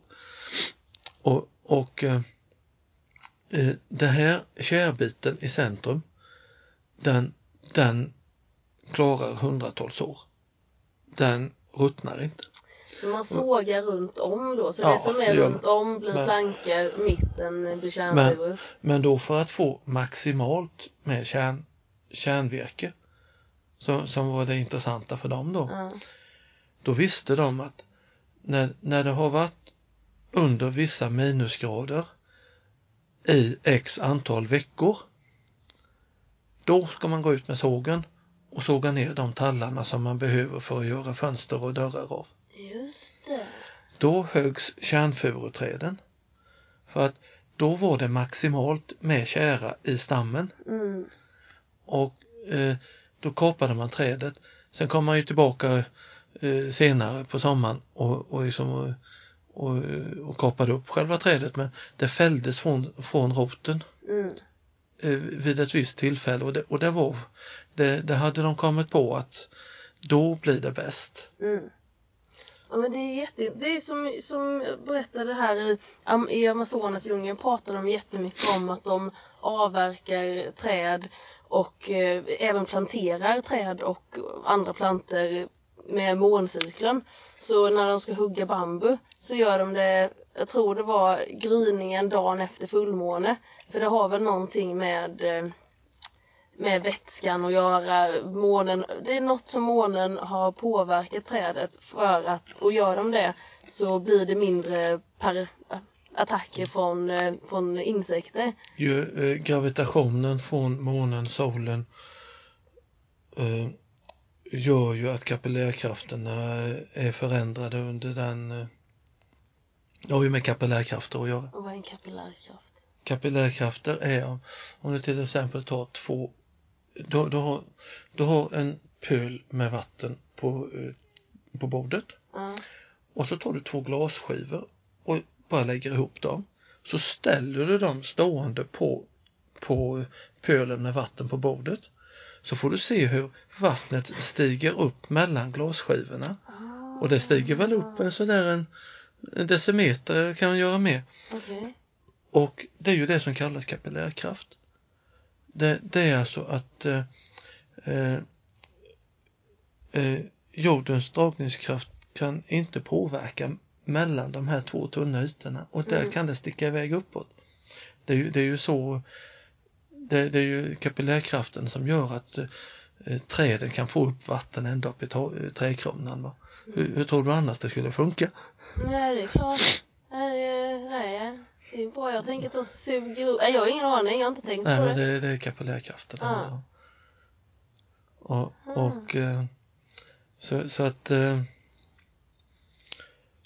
eh, ja, det finns mycket att lära för en ung liten Kim. Ja, men det är ju så. Det är ju det som är så himla spännande, särskilt när det kommer till såna här så, naturen själv, vad mycket, det har ju helt gått förlorat. Som Mm. Ja. alla de här energikrafterna, att hur mycket månen påverkar.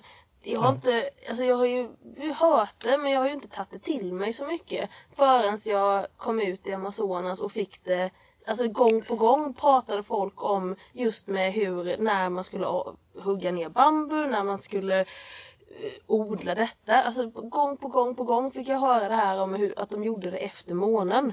Mm. Och det, det är ju helt förlorat den här kunskapen. Inte helt förlorat, men i våran del av världen är den mycket förlorad. I din åldersgeneration är det nog totalt förlorat Ja, skulle jag vilja säga. Definitivt. Definitivt. Jag menar, då, då ska jag ju berätta om en man som levde, han föddes på 1800-talet i Österrike och utbildade sig till skogvaktare. Han hette Viktor Schauberger. Och han, han, han var skogvaktare och han var enormt intresserad av vatten, natur, eh, hur olika, han, han gjorde massor med superintressanta experiment där vatten var med på olika sätt. Och, och bland annat så eh, gjorde han ju flottningsrännor för, för att transportera timmer nerifrån bergen då i Österrike. Mm. Och eh, då, då var det ju ett litet genant problem och det var ju det att de kunde ju inte få ner ek och boktimmer. Det var ju lögn i helsike att flotta det för att det var ju tyngre än Mhm. vatten. Och då listade han ju ut att det fanns ju tidvatten på land. Det, det fick jag ju den eh, aha-upplevelsen med väderexperiment senare, många, många, för många år sedan. Men i alla fall, då, då upptäckte han ju att om man gör en U-formad flottningsränna och sen slår man in små plåtflikar som får vattnet att rotera runt sin egen axel när det rinner i rännan. Mm. Så det, vattnet snurrade runt sin egen axel hela tiden och eh, han gjorde av och påfyllningsstationer så att han hällde, in, hällde i fyragradigt vatten. Han eh, lite längre ner när vattnet hade stigit i temperatur så hälldes det vattnet av och det fylldes på ny, nytt fyragradigt vatten längre ner. Och så höll det på hela vägen ner. Sen, det gick ju fortfarande inte att stoppa i en, en ekstock Mm. för han sjönk ju till botten och låg där som en jädra död sill. Utan då, då kom man på det att fullmånenätter under vissa timmar då, då var gravi, jordgravitationen förändrad på grund av att då låg både solen och månen och sög. Så det, solens och månens gravitation Mm. låg ovanpå jordytan och det gjorde ju att jordgravitationen minskade så vikten på ekstocken blev ju lägre. Jaha. Ekstocken vägde ju inte lika mycket just de timmarna. Nej, Så när- den var... Så när de tippade i den i rännan så såg de hur, hur den först gick till botten men sen kom den upp igen och så började den rotera och stack iväg. Åh fy fan. Så eh, han, han blev ju världsberömd för detta Ja. på sin tid och, och eh, fick åka överallt och bygga flottningsrännor. För, för att, och han byggde ju flottningsrännor som var som berg och dalbanor. Där, där det liksom gick ner och sen blev det upp, upp gick det uppåt igen. Så det, stockarna åkte ju berg och dalbanor. Ja. Och, och, och, och så dels roterade vattnet runt sin egen axel och, och dels så, så gick det ju den här banan. Mm. När jag gjorde de där vattenslangarna där vattnet roterade inne i slangen, det var ju med de där idéerna. Mm. Men Det är en annan historia. Ja, Eh, men- men Vi i alla fall- Då,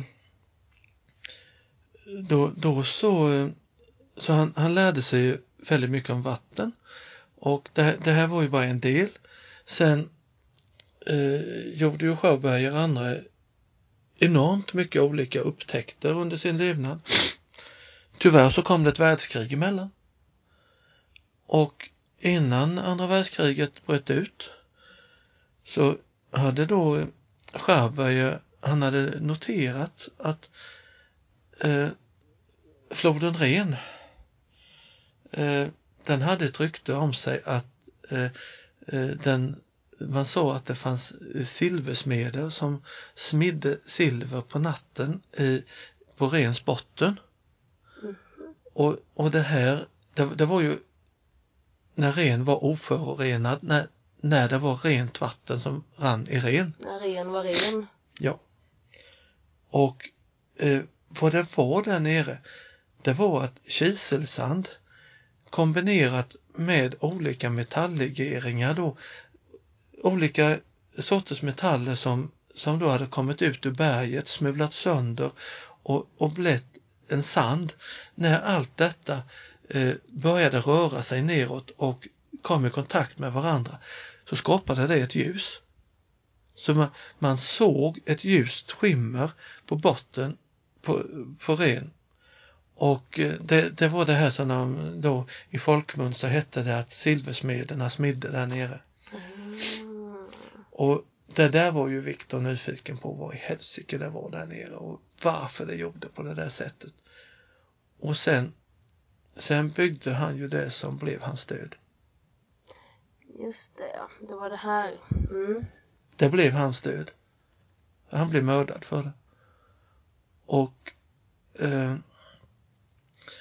eh, han byggde en maskin. Eh, jag har sett bilder på den.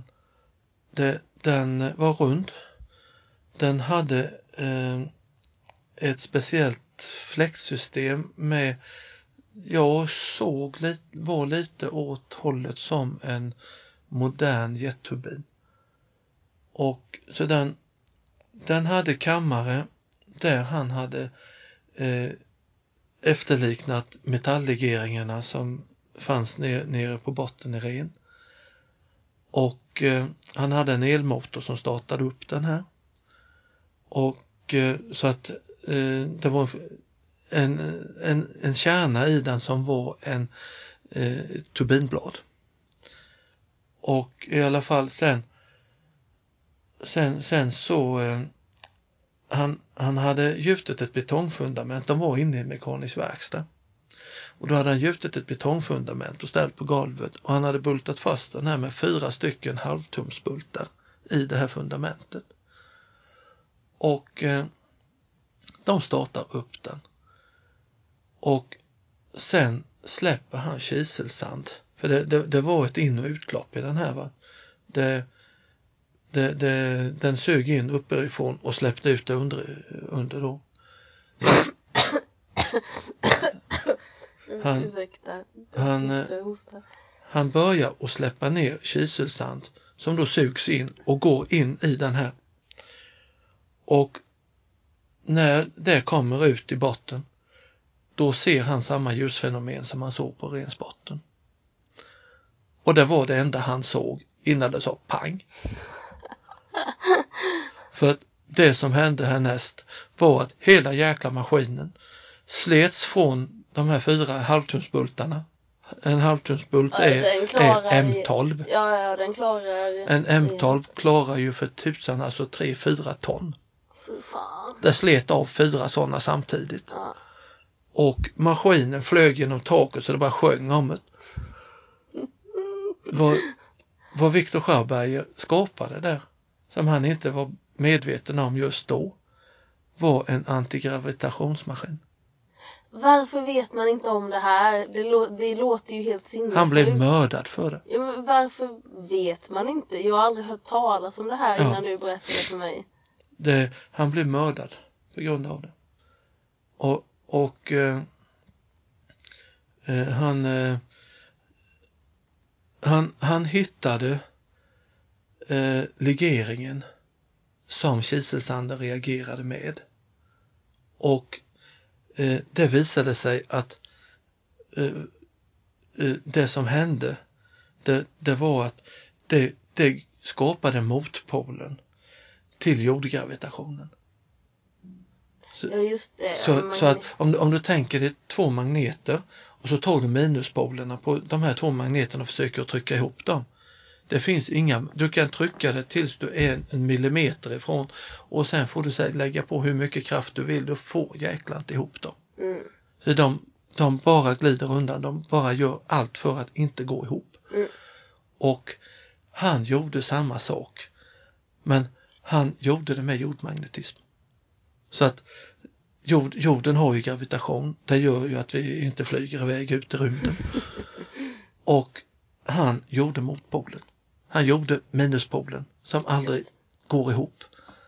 Och det här, för att dra det lite kort vad som hände sen, det var ju det att Adolf Hitler fick ju reda på att han hade hittat på det här. Och det, det Sjöberger sa redan på den tiden var ju att i fel händer så är detta domedagsmaskinen. Då gör vi slut på mänskligheten. Mm. Så att han, han eh, Hitler internerade ju honom och skulle ju tvinga av han eh, kunskapen. Och eh, han och hans son var ju där och de höll ju på att laja med olika... son? Han, han hade ju en son, Eh, Viktor. ja. Jag kommer inte ihåg namnet på honom. Men i alla fall, Viktor hade en son också och de två blev ju båda internerade. De eh, eh, de lajade ju runt där och eh, låtsades ju att de höll på att experimentera för fullt och det ena experimentet efter det andra eh, kraschade ju. Och, eh, för att det, här att att skjuta eh, maskiner genom taket, det gjorde han ju två gånger så alltså ryktet hade ju spritt sig om att han hade ju något tokeri alltså. Ah. Så det var ju ingen som vill, som ville offra sin verkstad för ett experiment till. Och, och i alla fall, de, de höll ju på där i alla fall och eh, de lyckades ju förhala så att de, de släppte ju aldrig eh, kunskapen. Och under tiden så hade ju ryktet spridits till ryssarna också. Och ryssarna var ju, för han, han hade ju någon bostad i Österrike någonstans. Och ry- ryssarna var ju där och letade igenom hela huset efter ritningarna. Och han hade borrat in dem i ett stolsben. Och det hittade de inte. Men vad i helvete, vad hände sen då? Ja, rys, ryssarna sprängde hela huset. Och sen var kriget över. Amerikanerna tog Viktor och sonen och, och eh, tog med dem till USA. Kan du gissa var de hamnade? Ja, det, jag, jag vet Nevadaöknen. Ja. Och sen, för det, jag har kollat lite i detta, för att sen ett antal år efter att de hamnade i Nevadaöknen så började de här ryktena om de här flygande runda eh, farkosterna som, som bara steg rakt upp i Vi luften. och- kanske ska förtydliga också igen att nu snackar vi teorier. Ja, men, Ja. men alltså eh, ett antal år efter att Viktor dök upp i Nevadaöknen Mm. så började Area 52. Då började det dyka Area upp konstiga 51. saker. 52 var det väl? Nej, Ja, Ja, skitsamma. ja. Men då började det att dyka upp runda saker som kunde röra sig på ett mycket märkligt sätt i luften. Och vad tror du det är satt för motor i dem? Det låter ju troligare än aliens. Precis, det var Viktors motor som satt i det. Och grej, grejen var att eh, efter, efter x antal år där så friger jänkarna Viktor och sonen. För de, de var ju mer eller mindre internerade, de var ju inte där av egen fri vilja. Så, så att då, då, då så skulle de få åka hem för då hade de plockat av honom alltihop. Och eh, då, då kommer de hem till Österrike. Viktor dör inom en vecka. Någonting hade de gett honom en sista måltid. De tog livet av honom, det är jag helt övertygad om. Eh, Det kan ju mycket, det kan vara möjligt. Det som händer sen Mm. är att sonen flyr hals över huvud. Och han flyr till en stad som inte ligger allt lång, alls långt ifrån Nässjö. Mm.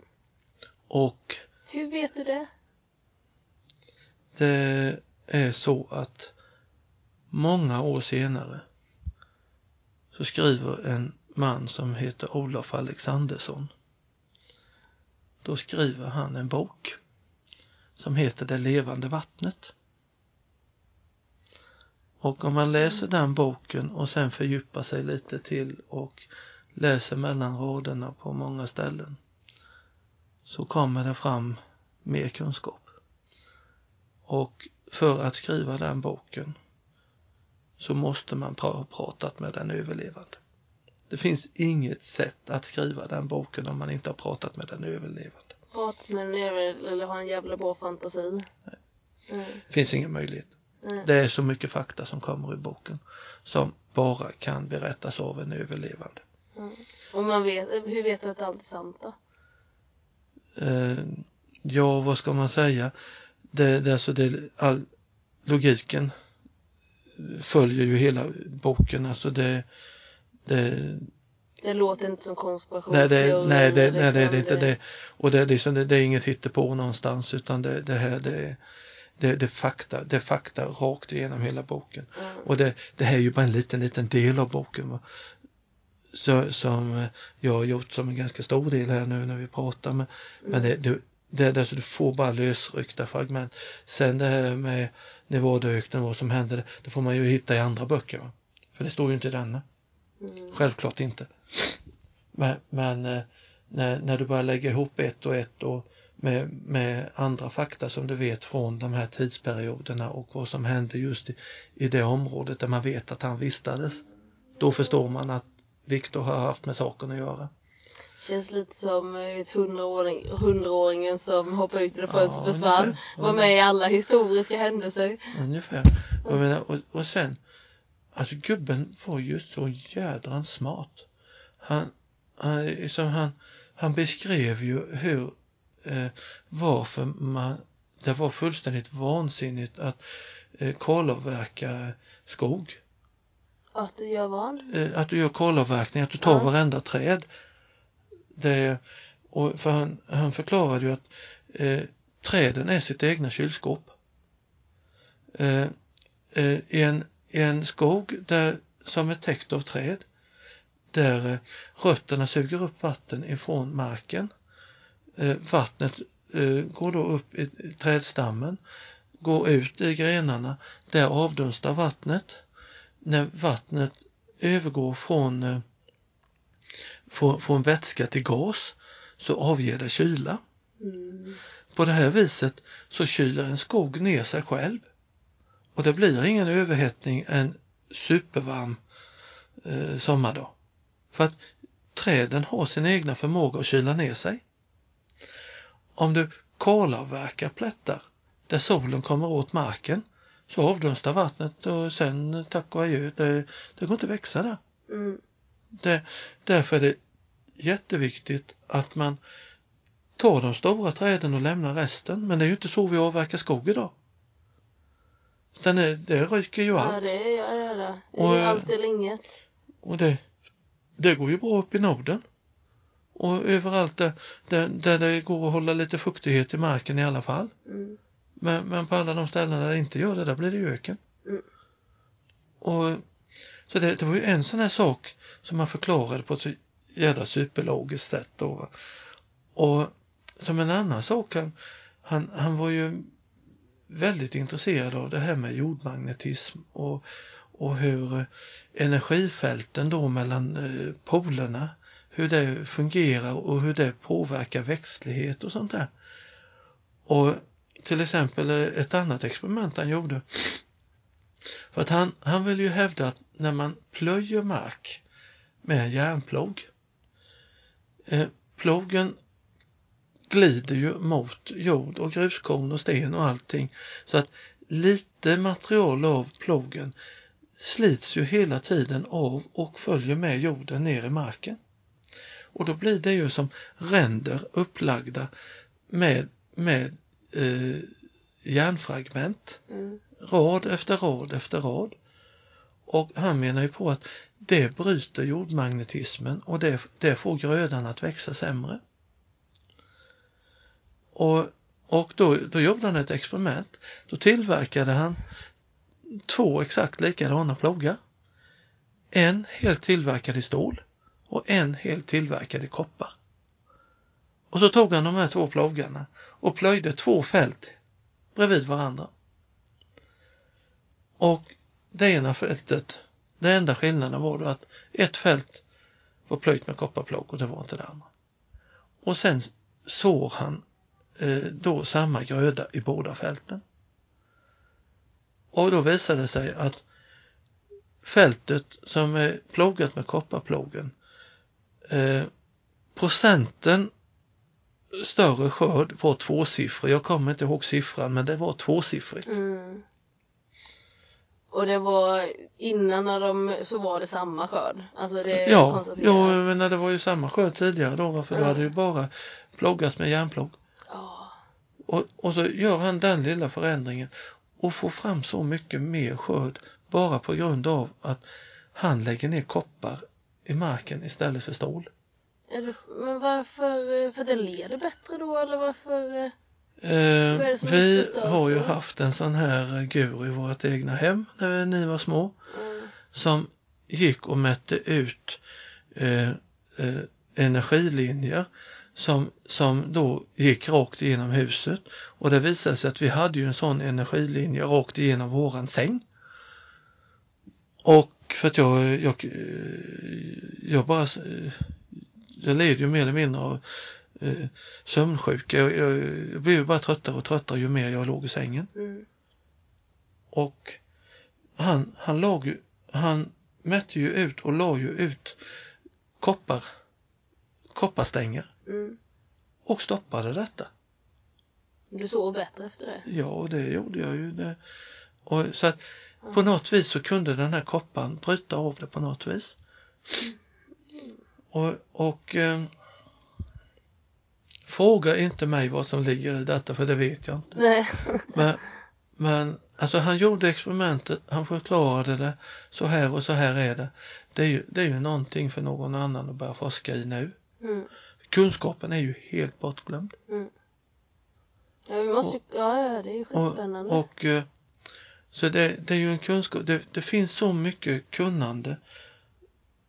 Och ner, eh, den som vill förkovra sig i detta så är, det, det är ju Olof Alexandersson och Det levande vattnet. Och sen finns det en författare som heter Colin Coates. Han har skrivit en bok som heter Living Energies. Och där skriver han helt och hållet om Skärbergers upptäckter också på engelska. Mm.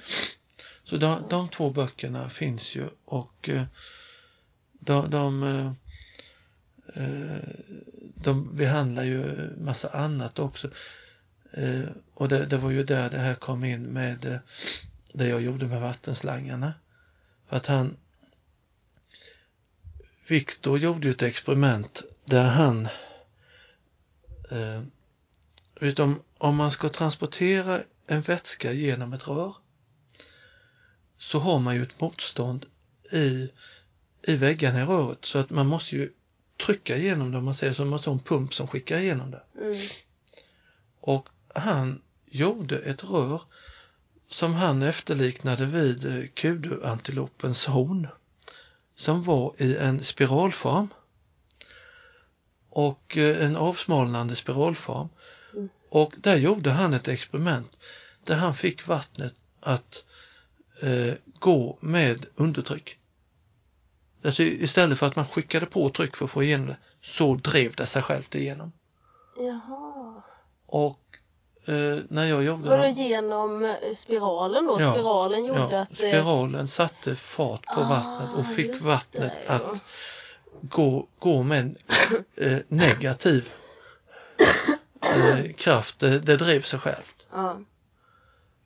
Och eh, det var ju också med de här eh, eh, legeringarna. De, de, de här metalllegeringarna Ja. som man hade hittat i den andra maskinen. Det, eh, det, De här pluttarna han satte dit i kanterna. nej, nej, ja, det, det var ju samma där. Det, Ja. De där plåtarna var ju inte bara plåtar. De var ju legerade med, med eh, material. Eh, metaller som man hade lagt ihop som var det som fick eh, kiselsanden att eh, eh, reagera och lysa. Mm. Så ving, vingarna i flottningsrännorna var samma sak och sen, sen eh, gjo- gjorde han då eh, han, han hade de här metallerna i spiralen också på något sätt. Jag, jag kan inte redogöra för det. Men, men eh, jag, var, jag var ju den när vi gjorde de här verk, verktygen för att göra den här vattenslangen som hade spiraler i sig. Så nästa steg i det var ju att eh, det skulle ju läggas eh, met- metalllegeringar i plasten som skulle riktas upp med eh, magneter, Mm. elektromagneter och eh, men, men projektet stannade ju på grund av att han som var delaktig där ville ju inte stoppa in mer pengar. Men, men eh, vi, var, ju- vi var ju rätt långt gångna där. Ja, för att det skulle transportera vattnet snabbare. eh, min eh, hypotes var ju att jag ska kunna skicka vatten igenom en vattenslang och det, det ska komma ut i andra änden med samma tryck som det kom in. Jaha, var det det som var tanken?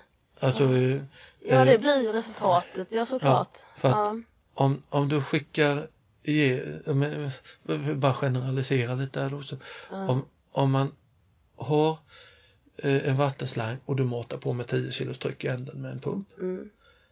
Eh, sen för varje hundratal meter som vattnet går i slangen så tappar du ungefär två hektors tryck. Och det är därför att runt i den här cirkeln, då invändiga cirkeln i slangen, det, det blir turbulens runt om. Så att vattnet cirklar runt sin egna axel. Det, det, det blir en turbulens va, som bromsar något alldeles fantastiskt. Och då försvinner energin där längs Och med då- vägen. Då tappar det ju energi hela vägen. Ja. om, om du eh, eh, då kan få vattnet att rotera runt sin egen axel som det gjorde i flottningsrännorna Mm.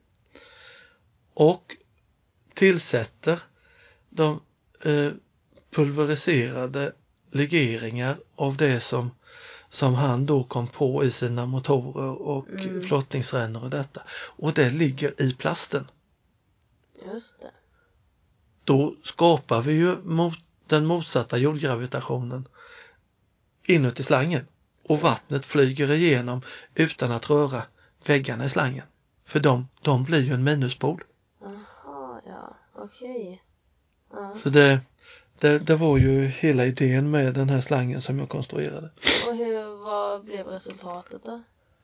Eh, res, resultat, allt stannade ju när vi skulle gå vidare. Vi, vi gjorde ju slangen, vi fick ju vattnet att rotera och allting och vi gjorde ju många experiment med olika stigningar och sånt där. Mm.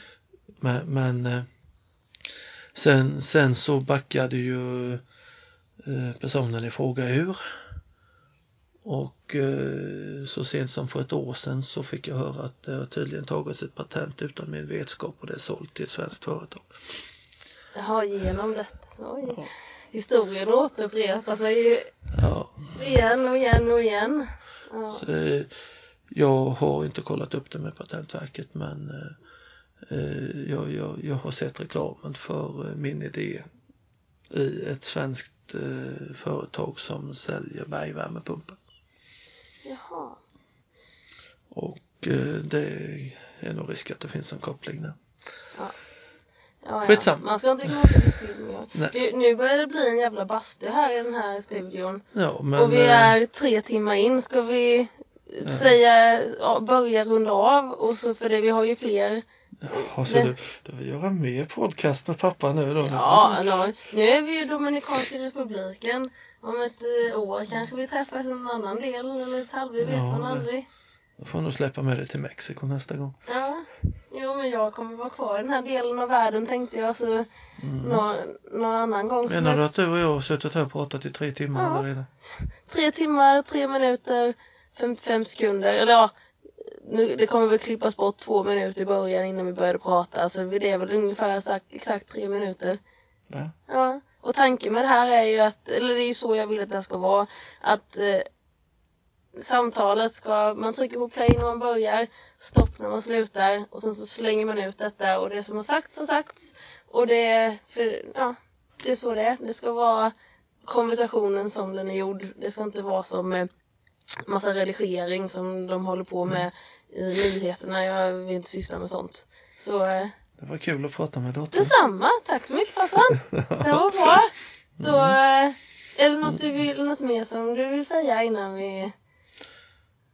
What's Är your det, är, message det, to är, the det någon, är det någon som vill prata om det här med mig så får den väl leta upp Lars-Olof Lundgren Ja. på Facebook och, eh, och bli kompis med mig där så, så kan vi väl ta kontakt sen för det, det Jag hoppas att inte podcasten blir för populär. Det kanske var för får många som hör av sig. byta identitet i så. Ja, nej det, det, det, Det, märker det vi. märker vi. Ja. Tack så jättemycket farsan. Och eh, tack så mycket eh, en person som lyssnar eller tio miljoner. Tack. Hej då.